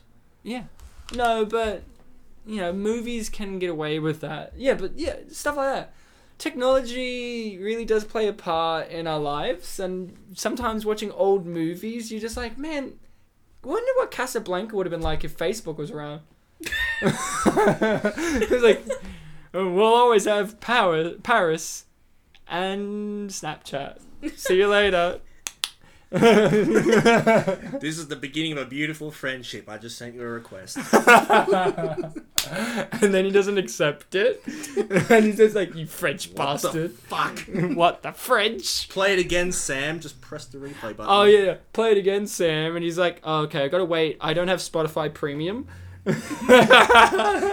Give me a second. CBF. Just played it on Spotify. How how weird would it be if they did? You know how they are redoing old movies like um, Ben Hur. They're doing Ben Hur again. But imagine if they updated the story. Ben Hur two. Ben Hur again. no, Ben him. no, no, no, no, no. Ben Hur like Beckham. and it's a sequel to Ben like Beckham and Ben Hur. It's a crossover. it's a cross. You know what I'm really upset about? Bartek. You're upset about me? You know how we come up with crossover ideas in these in this show where like wouldn't it be great if Paul Giamatti from this movie came in? Do you wish Oh, hold on. Paul Giamatti from this. any no no Oh, I see- an like example. we say like Paul Giamatti from Big Fat Liars Yeah. should be in this as Marty Wolf again Yeah. like crossover characters and movies. I know they're in there, but it really upsets me that it seems like only today you can only set up universes of movies with superhero movies because they've got uh, source material. I really wish that we could have movies like I guess like Star Wars is back now, but like movies where they like these kind of movies where they're insignificant movies, not epics, not anything grand, where they set up like a universe. Like Kevin Smith does that with his movies, like you know Clerks and all that. Where he has like the Smith universe or whatever it is. We've got this universe of characters, situations, all that that isn't just a big superhero one. Like I'd actually like to see Marty Wolf in another movie where he's not the main character. Or This this isn't so. This isn't really what you're saying. But the movie that touched sort of upon that was "This Is the End," where they're like it was the actors Mm. playing themselves, but they had like all these references to their movies, and it felt like a really unique experience having that These kind are of movie. grown men picking up a college girl about to throw yeah, her but overboard. but they the whole thing is They're that they're, rich. st- they're still they're still KOKs They're even though they're grown up. Yeah. So this scene could have gone many ways. Misogyny doesn't end when you age. It just gets older with time. Like time does. You get older, you die. Have you thought about the last time that you came on this episode? You've aged. I haven't thought about specifically that I've aged. No, but I Like have. since last time we've seen you and heard you on this podcast, you you've aged. yes, I have. Three And or then four months. I You could listen to this episode four months from now, and you'd be like, "I've aged again." and you look at like your I've done it again. Do I stop? To be fair, we've aged since the beginning of this episode. I know, like think you were young, exciting, and energetic at the start of this, Grace, and now Are you you're saying I'm old and old? boring and dying. Why am I dying? We're all dying. Hmm. We're all dying. I like how they had. And then I put a cigarette in my mouth and go, "It's a metaphor." Hmm. We're all dying. Cigarette mouth. It's a metaphor. I like how he tried with her. Like Big Johnson was like, "Well, this one's got to be a man." Nope. Hmm. Whoops. I love Big Johnson. I like Spence. Spencer too. Spencer, and he's got a beer can in the top pocket of his suit. And he's got this plate ready. Yeah, he had it ready before. We must punish them to the full extent of the original charter. My favorite thing about it too is um, that's my catchphrase. My favorite thing is they play this videotape, Grace. Yeah. They play this videotape, and he's just like, "It's a farce. It's clearly not me." And you just hear in the background, "They'll pay for this." like it's clearly His dialogue in that video is hilarious. It's like it's clearly him and no one else. It's clearly him expositioning the fact that he's guilty. It's like no, but uh, no. I like how it's the exposition. Exposition, yeah. But what I love is the joke is uh is an audio joke, and he's he's, he's he's he's got this weird voice, and him standing there with this weird voice going, "It's clearly not me," and then just you hear in the background. They'll pay for this. In his voice, the exact same voice. I just love it. It's He's got just, like no authority. His like- voice is perfect. I like they actually do break a convention here, where it's like, I got the tape. It's like, are you sure this is it? No, I don't think so. Yeah. Like it could be not the tape. Like it could be a different tape altogether. Again, because Doof is really honest. He's a really genuine, you know, like Big. Johnson. Like Big Johnson. He really thought that Big Patty was a, you know. Oh, there's Lex Luthor getting some. Superman. How good would it be if uh, Spence took off his shirt and he was Superman? And you just like, "You're at it again, Lex," and he just like lifts off the ground, Superman style, and, like heats visions him, and he's just like, "I kill in this version." Yeah, and just flies off. And he's like, "Is that a plane? Is that a bird? No, it's Spence." And he's just like flying there, and all you hear is, "It's me, Spence." And now, the they've, S stands for Spence. and now they've turned into Oh, wait. monsters who say Look. "Bula." They're throwing him over. They're like, "Yeah, boo la la la, boo la la la." I'm my collarbone. Like, like it's a recurring thing that he has this collarbone injury. Uh, this is where Big Johnson's serious, but then he's happy. So, Grace, this movie brings up a lot of issues. We've had um, It when makes me so nervous when you turn to me and go, "So, Grace, this movie brings up a lot do of you shave your issues. legs?" No, this movie brings up a lot of issues. This movie is the most ground. I, I, I do mean this. This movie is probably the most risque, the most uh, groundbreaking one that we've done. It has bo- nudity, implied rape, Sex. it- sex. Um, it has a lot of these adult elements, and it's dealing with a big issue, which is of course sexism and uh, gender and all that kind of stuff. Do you think that it's okay for uh, what is seemingly a two dimensional comedy to deal with such big topics in offhanded manner? No, Why? because like there's they're such big topics and they're taboo topics for a reason. But I think it's okay on a level. Here's no, no. Here's why. Comedy is supposed to deal with the darker side of humanity in a flippant, upbeat way, and certain comedians like Jimmy Carr and many others make Why careers. is Jimmy Carr the one you went to? I would. No, no, no, because they make careers off shock humor, Oh, yeah, off pointing at the ugly side in such a flippant, two dimensional manner. And why I pointed to Jimmy Carr was out of stand up comedians, he's old school stand up where he just does one off, like he just does one liners, one liners, one liners, one liners. He doesn't do what is modern stand up where you just tell stories or whatever. Yeah. While this movie is seemingly two dimensional and flippant in how it is about rape, how it is about gender, how it is about sexism, misogyny, uh, the classist undertones, because they're rich and all that, and you meet other people who are not so rich, and and you know all that kind of stuff. That's why I think it is okay because you have serious movies that deal with these topics. You have a plethora of them, and I think it's okay for a comedy to tackle these issues because sometimes you need the other side of things. You need another perspective to tackle an issue because if you just if every movie's just Schindler's List, then where are we going to get Schindler's Fist? It's it's like that image you see online where it's like, oh, there used to be a time where we listened to politicians and laughed at comedians, and then it shows a picture of John Oliver. Now we laugh at politicians and listen to comedians. Yeah, exactly. Like comedy is being taken more seriously. I think that's a part of. Uh, see, I'm a big fan of comedy. I think that's why we do this. We hope to entertain you with comedy and also be educational at the same time because we get these movies. We dig deep down in movies that don't necessarily deserve to be thought about in such a manner, but people wrote this people spent their time, energy, and life on this, and they thought about it in ways that we're thinking about it too. And that must mean that there's something there to read. And I think it's important for us as comedians to look at the lighter side of things, but also take a step back and look at it intellectually as well. Because this movie, when you look at the cover, you just think, oh, this is going to be the worst movie And ever. correct. No, it's the best movie ever. Excellent. Breasts, best movie. This movie has a lot going for it. It Out did of, have breasts, yeah.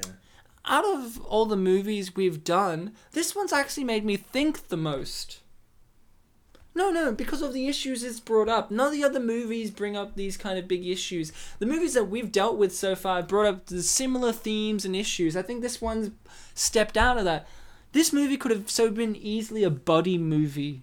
Because we've every movie we've done, including Bend It Like Beckham, is about friendship. But this movie doesn't really focus on friendship. It focuses on the inequalities of gender and the upper class and lower class and all that. I think Yeah, really it's like what I mentioned earlier. I walked into this movie thinking it was going to be like a, oh, dude, we're so going to get laid, yeah, dude, kind of movie. Yeah. But it wasn't like that. His Although- name tag says Dave Z. yeah. Well, although I Doofer's one says stud. Yes, Yeah. it does. Although I just said all that stuff, I fucking hate this scene. Why?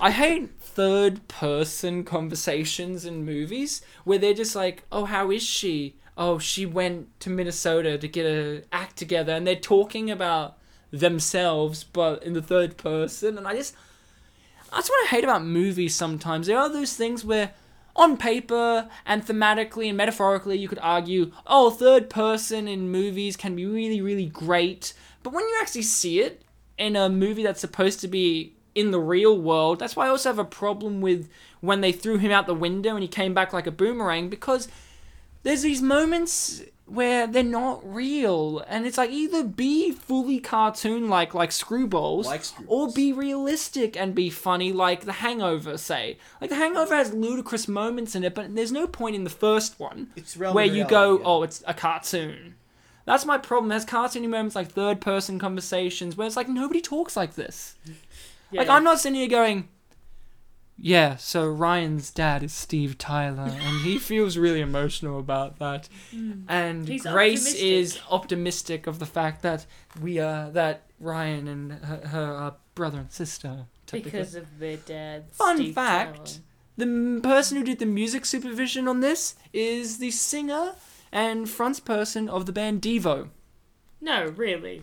And of course, that's Mark Mothersburg. Mothersburg? I, I can't remember. Uh, he, of course, has done many film soundtracks and many television show soundtracks. So, film soundtracks include. Um, oh, wait. No, I can't remember film, but I remember TV. He does Rugrats. He did the music to Rugrats. I think it's pronounced Mark Mothersbog. Bog. Yeah, he does lots of film soundtracks and uh, he does lots of iconic stuff. Of course, Rugrats being the most iconic. And he did this. Of course he did. I'm surprised. No, I'm genuinely surprised, but but it makes sense because this end song is "Girl You Want" by Devo, but it's a cover version in a much more kind of loose, swinging kind of way because this movie's very loose. I feel like it lets it all hang out. So, although the movie's now over, we get beautiful visual imagery here of uh, rejected promo shots. I imagine. Oh my god, No, great. Great. Waste their money. Do you find it weird? Now, I think I find it weird. I know you're looking at him. Stop looking at Michael Rosenbaum. I find it. No, I love this movie, Bartek. Yeah. But even I find it a bit hard to believe, and that's why it's unappreciated that she gets with realism. him. That Mm. she gets with him. It's implied that she gets with him. Yeah. Would you? Okay, if I was me, and you were you, and you went to a sorority, and I was from a fraternity of this same situation, and I dressed up as a girl, and we bathed together, and you took off your glasses, and you're blind and My shit. my vision isn't that bad. no, but I'm saying glasses. if if if and if? my erection hit you and all this kind of stuff and you found out and you found out that no no and if you found out you were lesbian or had lesbian tendencies or blah blah blah and like I made you realize that in my woman form and then I rejected you in my woman form and tried to hit on you in my male form and then you found out when you were getting thrown off a boat by my dad Steven Tyler. Steven Tyler. Sorry, our dad. that I was playing your best friend, possible lover. Would you get with me? Oh, and by the way, I was Doofer. His And he was Okay, good, Doofer. Good. Um, I wouldn't get with someone who had previously rejected me. No. Yeah. And, but how psychologically fucked would you be after that kind of situation? Pretty psychologically fucked. Yes. Yeah, and she has a hate issue with men. Like she really has bad past with men. I don't mm. know about you, but if you had that, I don't know. I, if you had that, would this just make it worse? Probably. Would like- this just be like, fuck it, I'm just not going to love anyone because like he- she fell in love with a woman and it's like no a woman. See, I reckon I'd be psychologically fucked. Like not me as the guy pretending to be the woman. I think I'll be fine. Mm. But if I was the girl, I think that this movie, if it was 15 minutes longer, it could have explored that. But this movie picks up important issues and just puts them back down. Like, for instance, Bartek hasn't seen the end of the credits, and neither have you. I know what's happening, but Yeah, I he knows what seen it. happens. But at the start of these credits, the Tri-Pi. Tri-Pis on a lifeboat, Mhm. And then the end of the, the credits that is coming up is literally a, a comment that we would make as a hypothetical scene that would happen, Here and is. here it is. Mm. Here it is. Bartek, this is something we would come up with. And that's why I like it. It's relatable. Because I would say, I would, I would actually literally say, huh, they're dead. They probably eat each other. And they did. I I want to see th- I, rather than that scene. I would prefer to see the scene where they decided which one they ate, uh, they ate first. Yeah, well, we can't get that or Doofer convincing them to wear dresses. So See, with me, One or the other. with me, I was skipping through all the images in the credits, and then I cut from the ones where they're peeing to the touchstone pictures thing. So I'm like, oh, there's nothing at the end of the credits. So that was my problem. So we reach the end of the film. The credits are now over.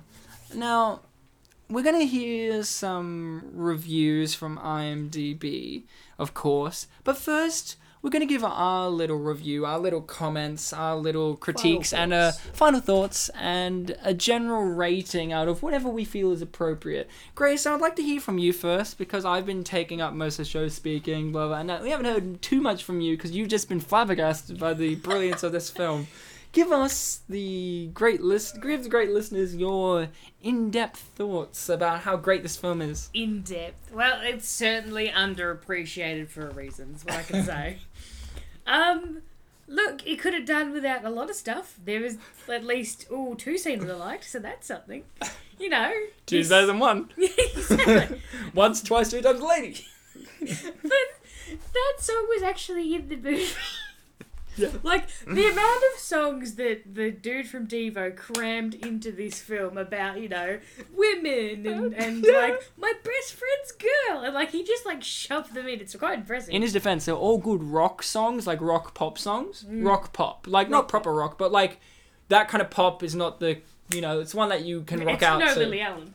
it's no lily allen No, it's not Lily Allen. she's no kate miller heidke i like her too uh, so so give us really.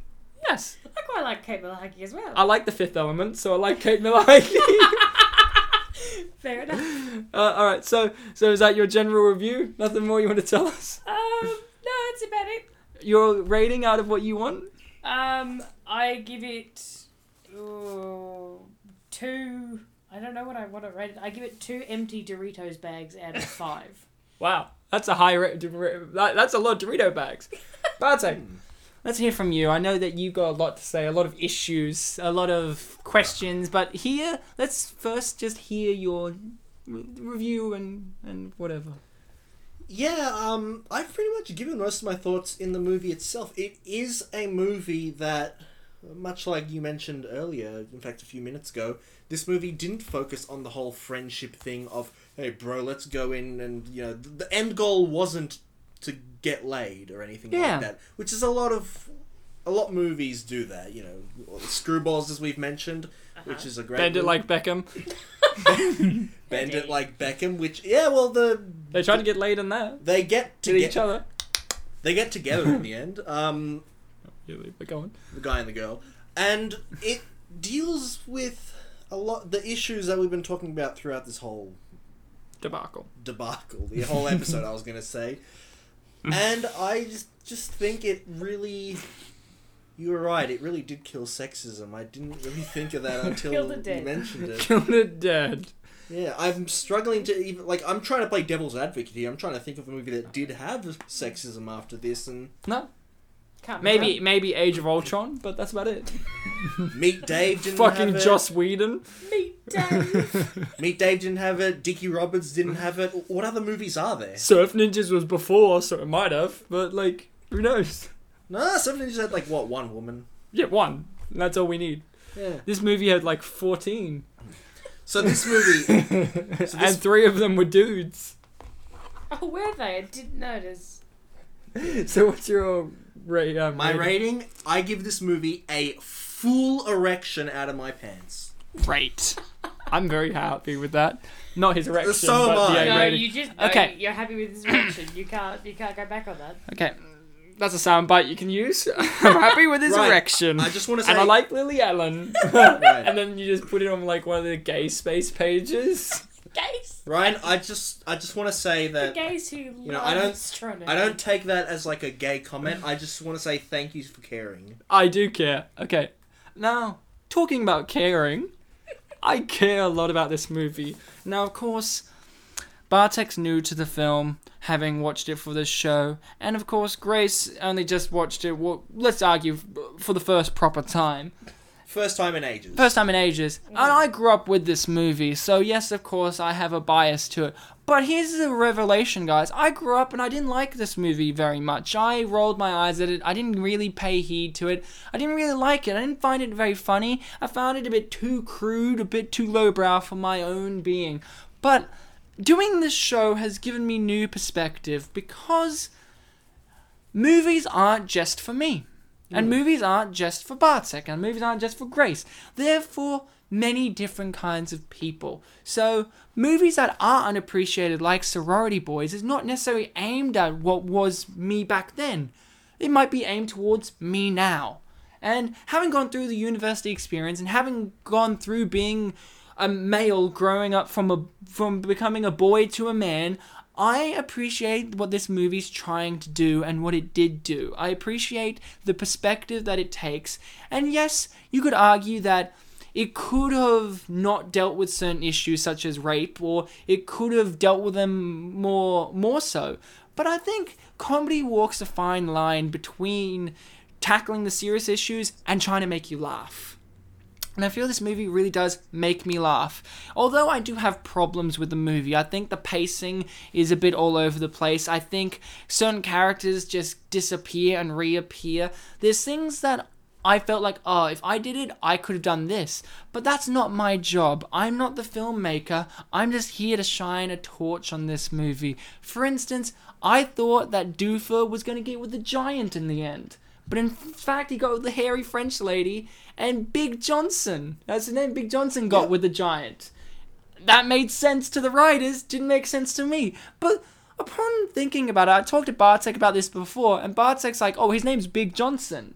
And I'm like, yeah, I guess they should get together. Like, thinking about it from a different perspective, thinking about it from what you may argue is a simpler perspective, or just a peculiar one. This movie, along with most of the movies we do, are peculiar, they're different, or they're very similar to the mainstream, but they take a detour in a different direction. If I had to give this a rating, I would. I mean, there's so many things I could rate it, but I have to. Um, I have to rate it what it honestly deserves, and that is a Purple Heart. I give this a Purple Heart because it fought the war against sexism, and it died. It died because it's unappreciated, it's forgotten, but it won in killing the enemy that is sexism, so it deserves one of the highest honors that you can give a Purple Heart. That's my take. Purple's one of my favorite colors. That's It is. But other people had other thoughts. this is hits the spot it was made for. Exactly what I was just saying. Just saying. Made written in 2006. This has one, two, three, four, five, six, seven stars. Okay, this is what, and this was written in 2006. This is what they have to say. Here's the thing. This is not Shakespeare. Just a little side note. He did quote Shakespeare, so technically you could argue it is. um, Here's the thing this is not Shakespeare, but I doubt anyone involved with the movie was under that impression in the first place. This is a funny college romp that made me laugh on a Sunday afternoon. It brought me back to my college days of drinking and hanging out with girls, but it also has the it also has the requisite heart. like it's requisite. Jesus.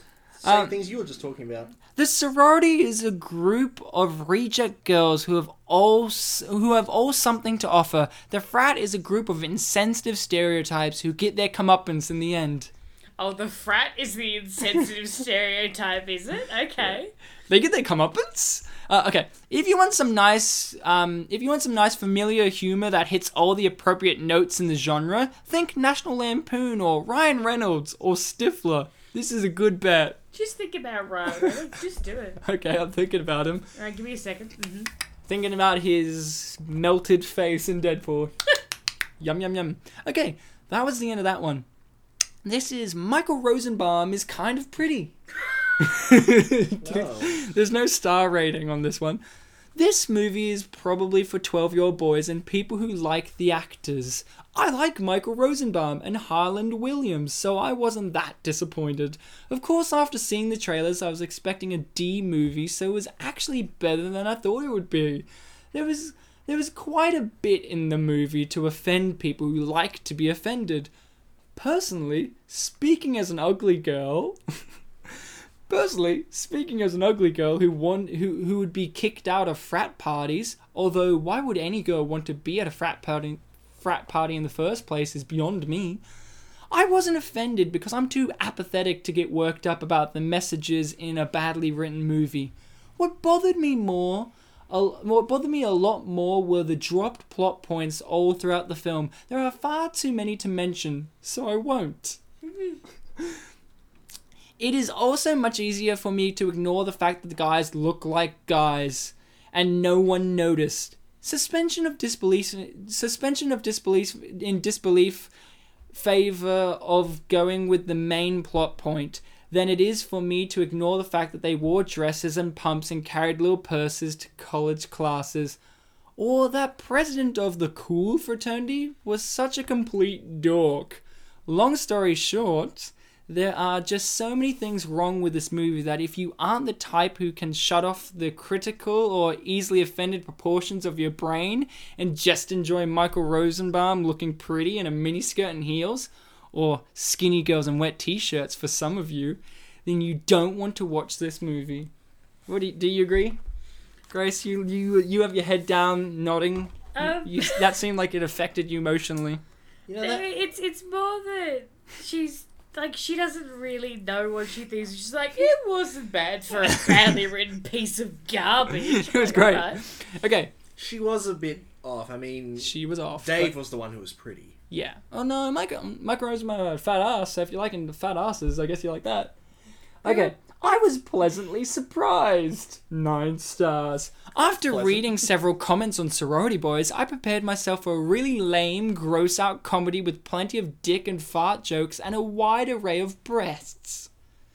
Fortunately, I was very much wrong. While the movie does have a couple of moments that reminded me of There's Something About Mary, and more than a couple of boob shots, it was all done in good fun. I never once had the urge to look at my watch, and I found myself laughing out loud on more than one occasion. It was great to see how typical guys would learn a little something about how they would treat women in return. Aww. All in all, it was a good feel good comedy, and by the end of the movie, you saw a lot of character development. Oh, yeah, you saw that, didn't you, Grace? I can't say that I've made a completely unbiased evaluation of the movie because my main vo- motivation for seeing it was a certain sexy Lexi of television Smallville. but all in all, I found it well worth my $6 and an hour and a half. However, I don't recommend that everyone goes and sees it. There are many people who are who are far too critical of movies and don't believe that they can just be for, for fun. You know who you are.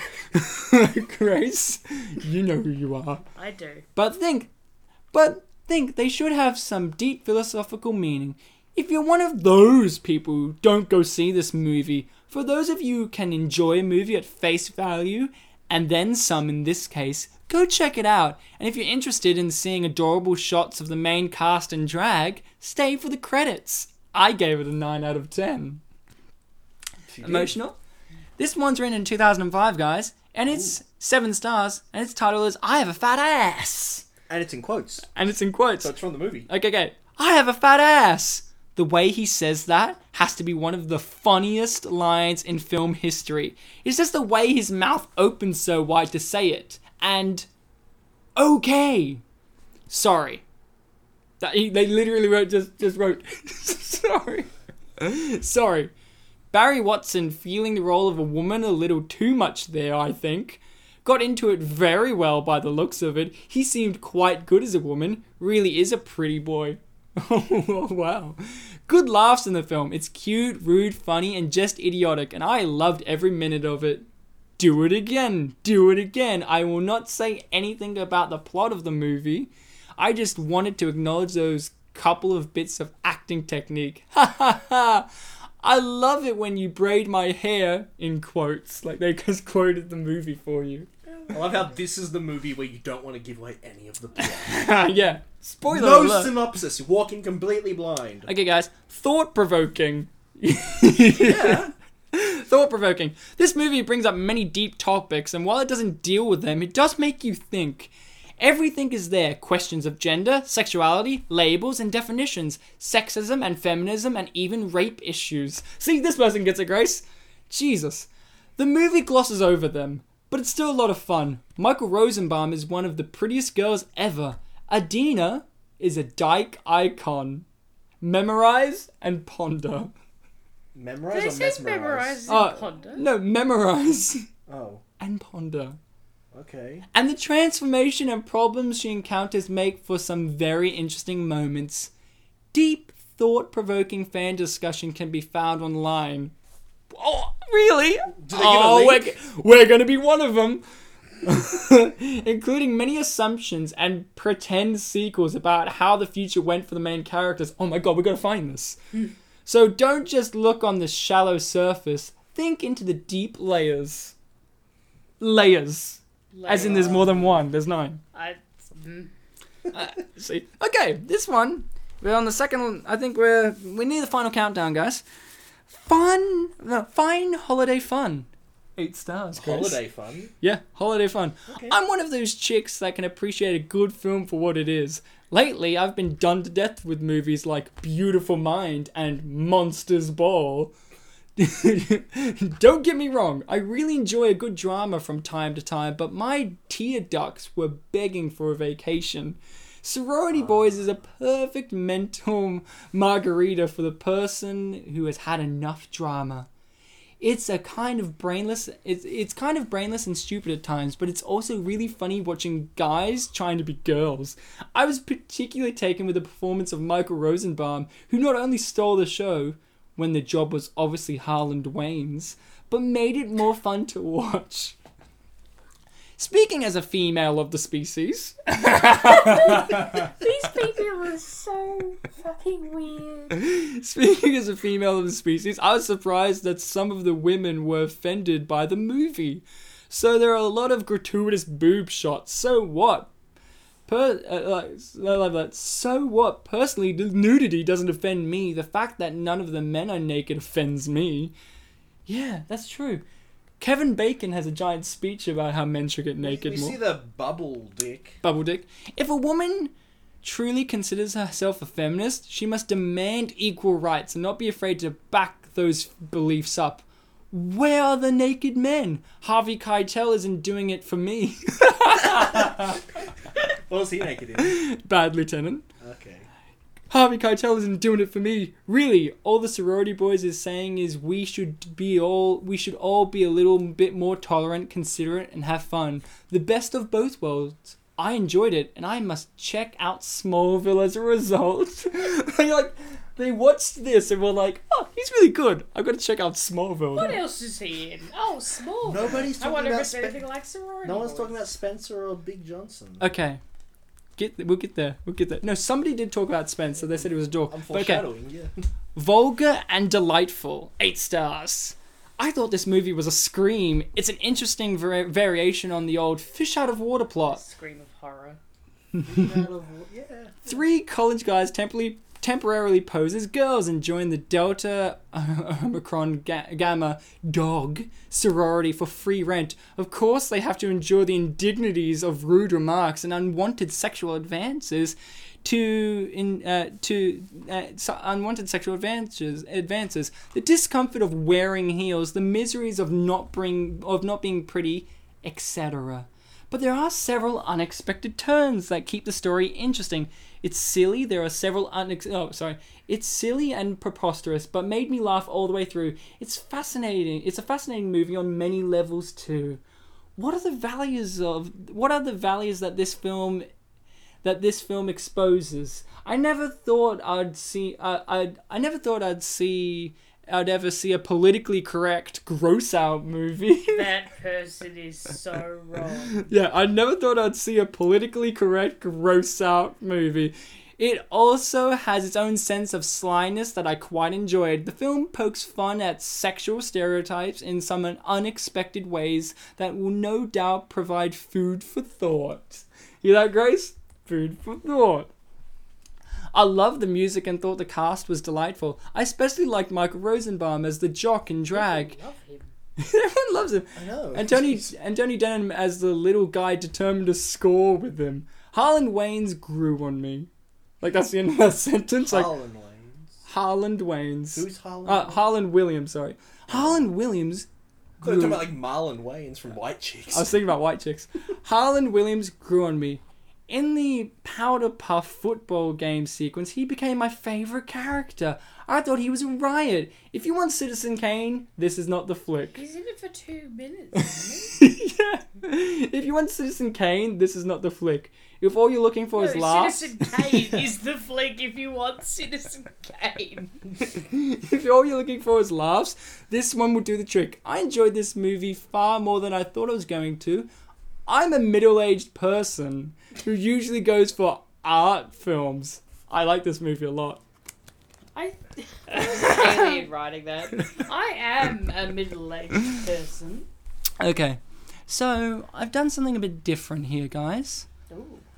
We'll see if it works. But I went through um, the behind the scenes and got audio clips from the director of the movie. Um, what's his name, Bartek? You know how to pronounce it better than I do. oh yeah, it was here somewhere. It's like Wolonovsky or something. Wolodarsky. Wolodarsky. What's his first name? Wolodarsky. I, Uh, haven't, I haven't found it. I just remember. Wally Wolodarsky. Wally Wolodarsky Yeah. directed this movie, and I'm gonna play, hopefully, if this works, an audio clip of the behind the scenes. Now, to uh, give a bit of context to this, this is the director discussing his process of how he finally got to make this feature film. That he used to try and write his own films, but eventually gave up and went to Hollywood to be a director. But um, first off, we'll get to that one. But I really want to play um, one that essentially sums up the kind of director he is. Now, remember, this film has a lot of thought process behind it, Grace. So let's let's hear this. When he gets kneed in the crotch, it's not that big a deal to you, but when he gets punched in the breast, that's like the ooh. Okay. okay. You're wrong. So What do you mean? So, yeah, that was a behind the scenes basically saying, yeah, if you get punched in the yeah, if you get punched in the crotch, don't react too hard. Punched in the breast, that's when you react. I am appalled by the tit punch. What do you mean, Mr. Wolodarsky? All right, let's hear from Wally a bit, bit more here.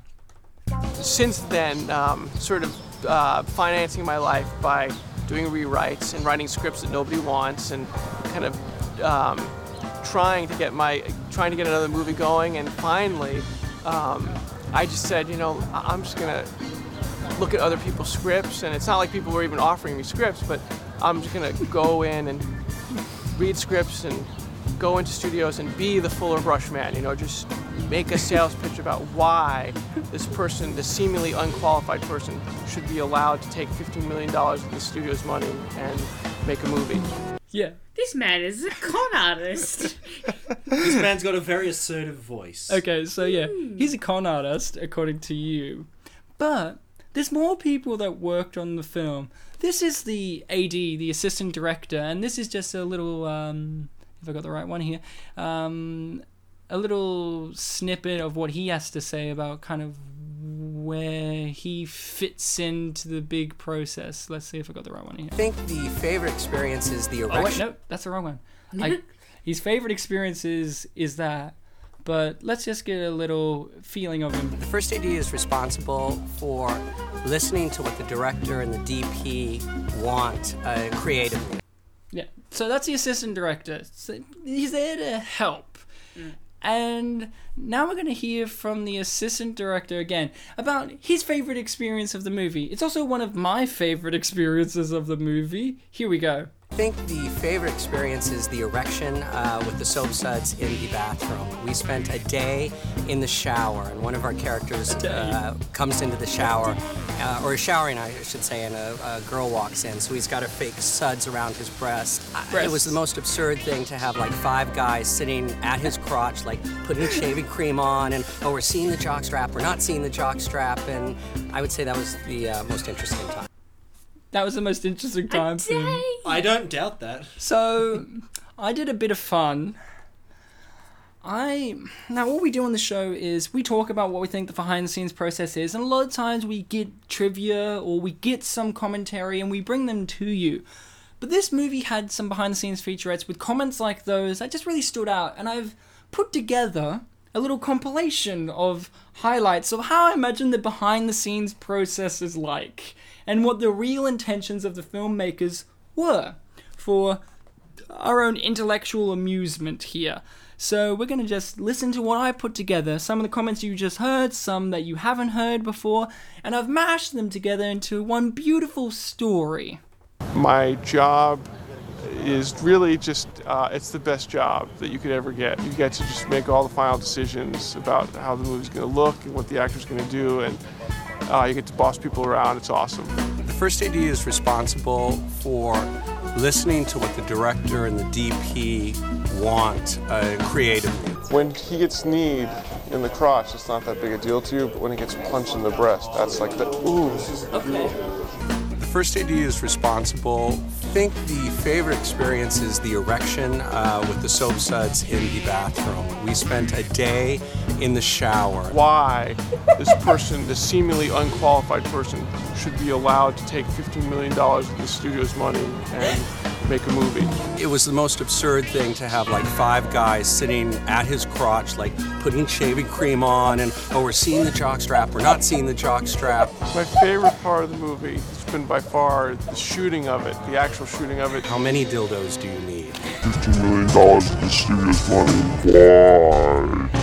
very collaborative. I've taken anybody that had a good idea, I take it. You know what I mean? If somebody has a funny joke, I don't care where it comes from, I'll take it. I think the favorite experience is the erection. My job is to take $15 million of the studio's money. My job, job is really just, uh, it's the best job.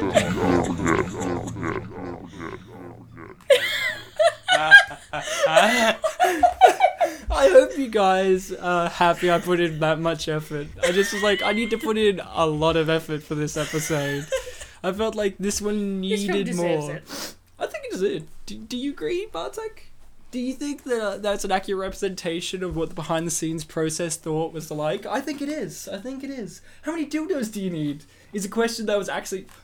That is something that not even we thought would be a question asked behind the scenes, and there it is. And there it is. There it is. I wish that we were there. Don't you ever wish that we were there to see the behind the scenes of these movies so we can come here with a different kind of mindset? Like, don't you wish one of the movies or one of the ones coming up we could have seen the making of and be a part of it so we can come here and give a kind of like, yeah, this is actually how it is. This is why the guy who wrote this. It would be great. Don't you agree, Bartek? Of course. Of course I agree. Of course, I agree. Well, you guys, uh, Grace, it's been good to have you, It's been sister, good to be here. sister, Stop that. sister girl. Sister girl? Sister woman? What was what was the Steve Tyler song we came up with? It's like Um, daughter a son, son is a daughter. it was like leave her, leave. It was like leave her alone. She's my son. leave her alone. She's my son. And So- I like how you loved being with that. No, you came up with that. I loved it. but you guys, it's been great to have you on again, Grace. I know that this movie offended you on a level, but it also enlightened you, I think. I, I, I see you walking out of here with a bigger grin on your face and almost dead.